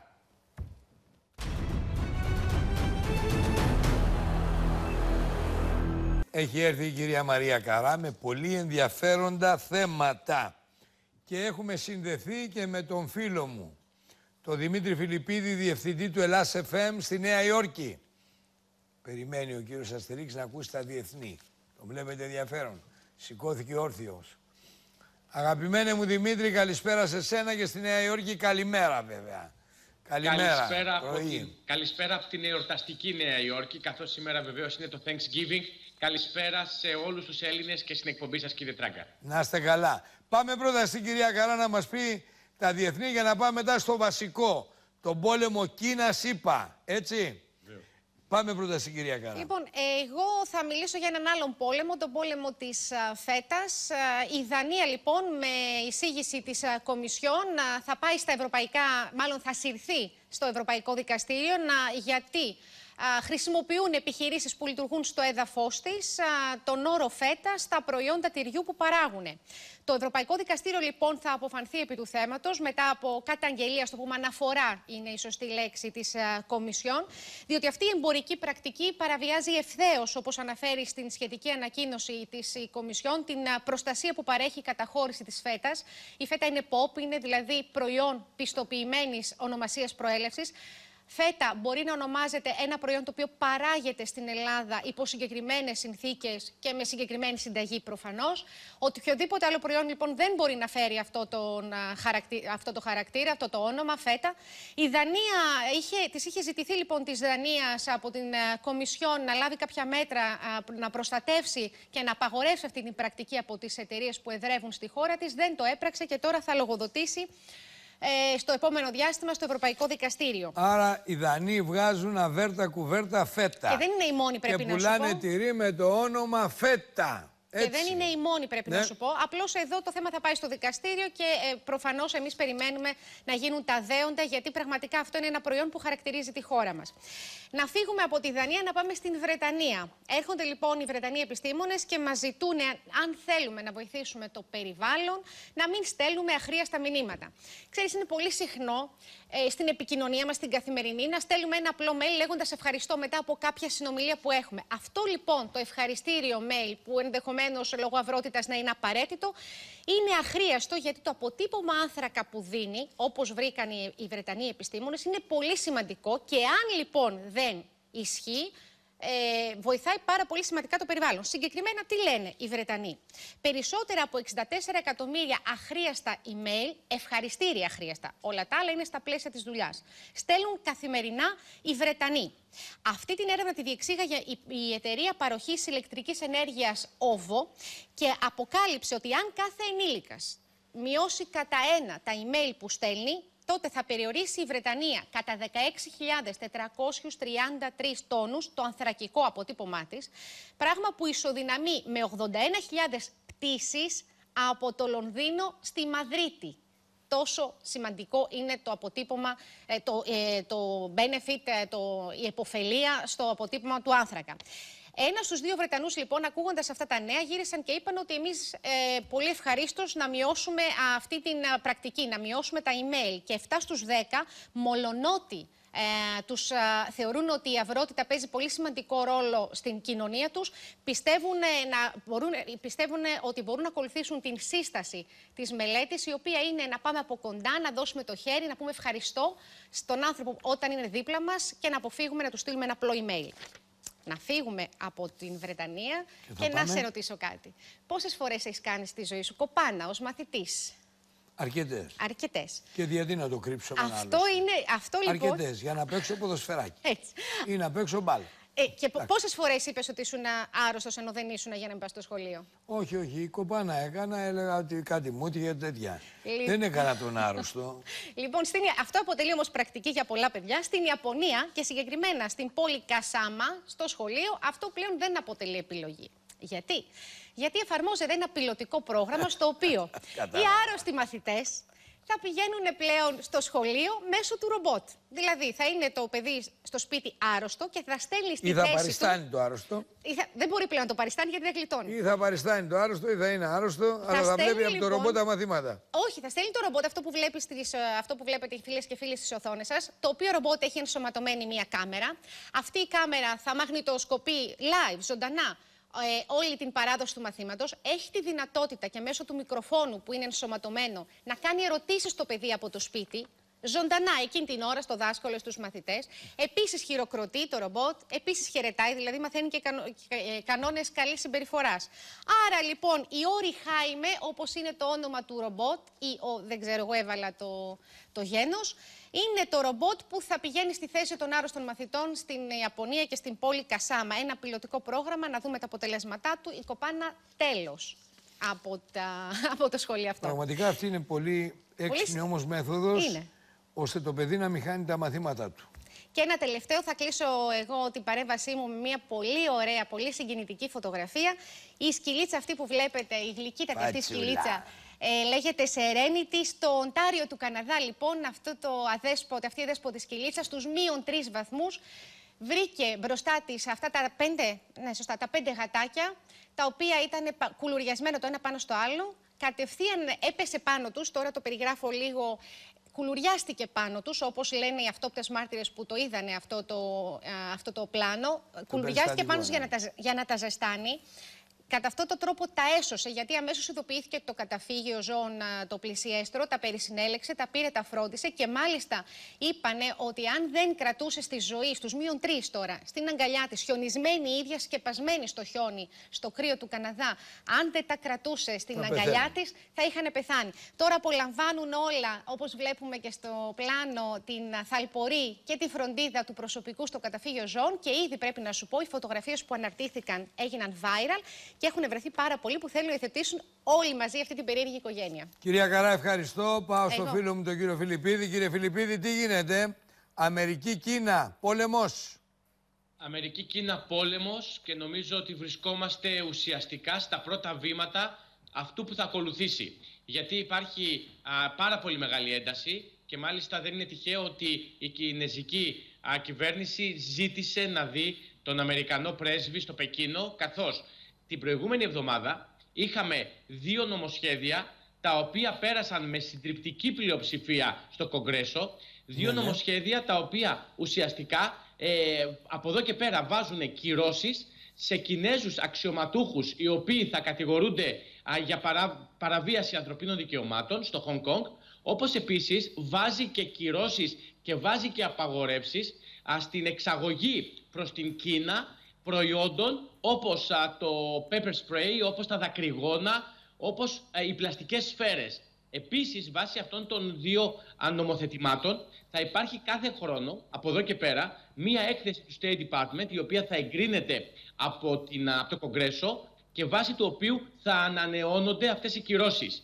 Η Κίνα προσπάθησε τις προηγούμενες ημέρες, μόλις περάσαν τα δύο νομοσχέδια, να πιέσει τον πρόεδρο Τραμπ ο οποίος από όσο γνωρίζουμε δεν ήταν ενθουσιασμένος για να ε, υπογράψει αυτές τις δύο νομοθετικές ρυθμίσεις. Όμως η μεγάλη πλειοψηφία με την οποία πέρασαν τα δύο νομοθετήματα τον υποχρεώνουν τον πρόεδρο Τραμπ να τα υπογράψει. Έκανε μια δήλωση προσπαθώντας λιγάκι να κατευνάσει, αν θέλετε, την οργή των Κινέζων αξιωματούχων, λέγοντας ότι αυτό γίνεται με σεβασμό προς την Κίνα και το Χονγκ Κονγκ.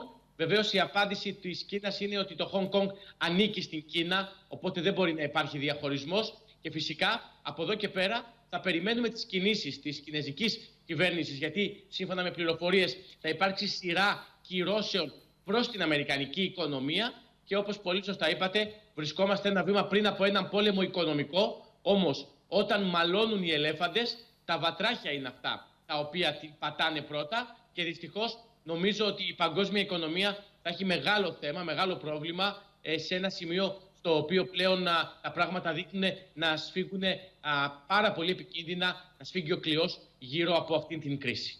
Δημήτρη, σε ευχαριστώ. Θα μιλήσουμε αυτές τις μέρες. Σε ευχαριστώ. Χαιρετισμού σε όλο το προσωπικό του Ελλάς FM. Να είστε καλά. Έτσι Καλή ευχαριστώ. ευχαριστούμε. Κυρίες, κύριοι, σιγά σιγά πάμε να κλείσω. Ε, και τέταρτο είναι. Ακολουθεί Γιάννης Παπαγιάννης, αποκαλυπτικό δελτίο ειδήσεων. Να ευχαριστήσω θερμά τους κυρίους που είναι εδώ. Ούτε σήμερα τους πήρε κανένας από αυτό το κράτος για τα λεφτά που τους χρωστάει το Mega Channel. Κανένας. Δεύτερον, να ευχαριστήσω θερμά τον κύριο Απειρανθήτη, σκηνοθέτη μου εδώ, στο νέο κανάλι Ε, τον Αλέκο, τον Νίκο τον Νικολετάκη, να ευχαριστήσω τον Σπύρο τον Αδάμαστο, εδώ, τον Αχήμαστο, όπως τον λέω, την κυρία Κλουβιδάκη και όλους εσάς που μας παρακολουθήσατε και σήμερα. Κακό πράγμα να μην ανέχεσαι τους δημοσιογράφους. Κακό πράγμα για έναν πολιτικό να μην ανέχεται την κριτική και τη σάτυρα. Δεν μπορεί να κυβερνήσει. Καλό βράδυ να έχετε όλοι σας.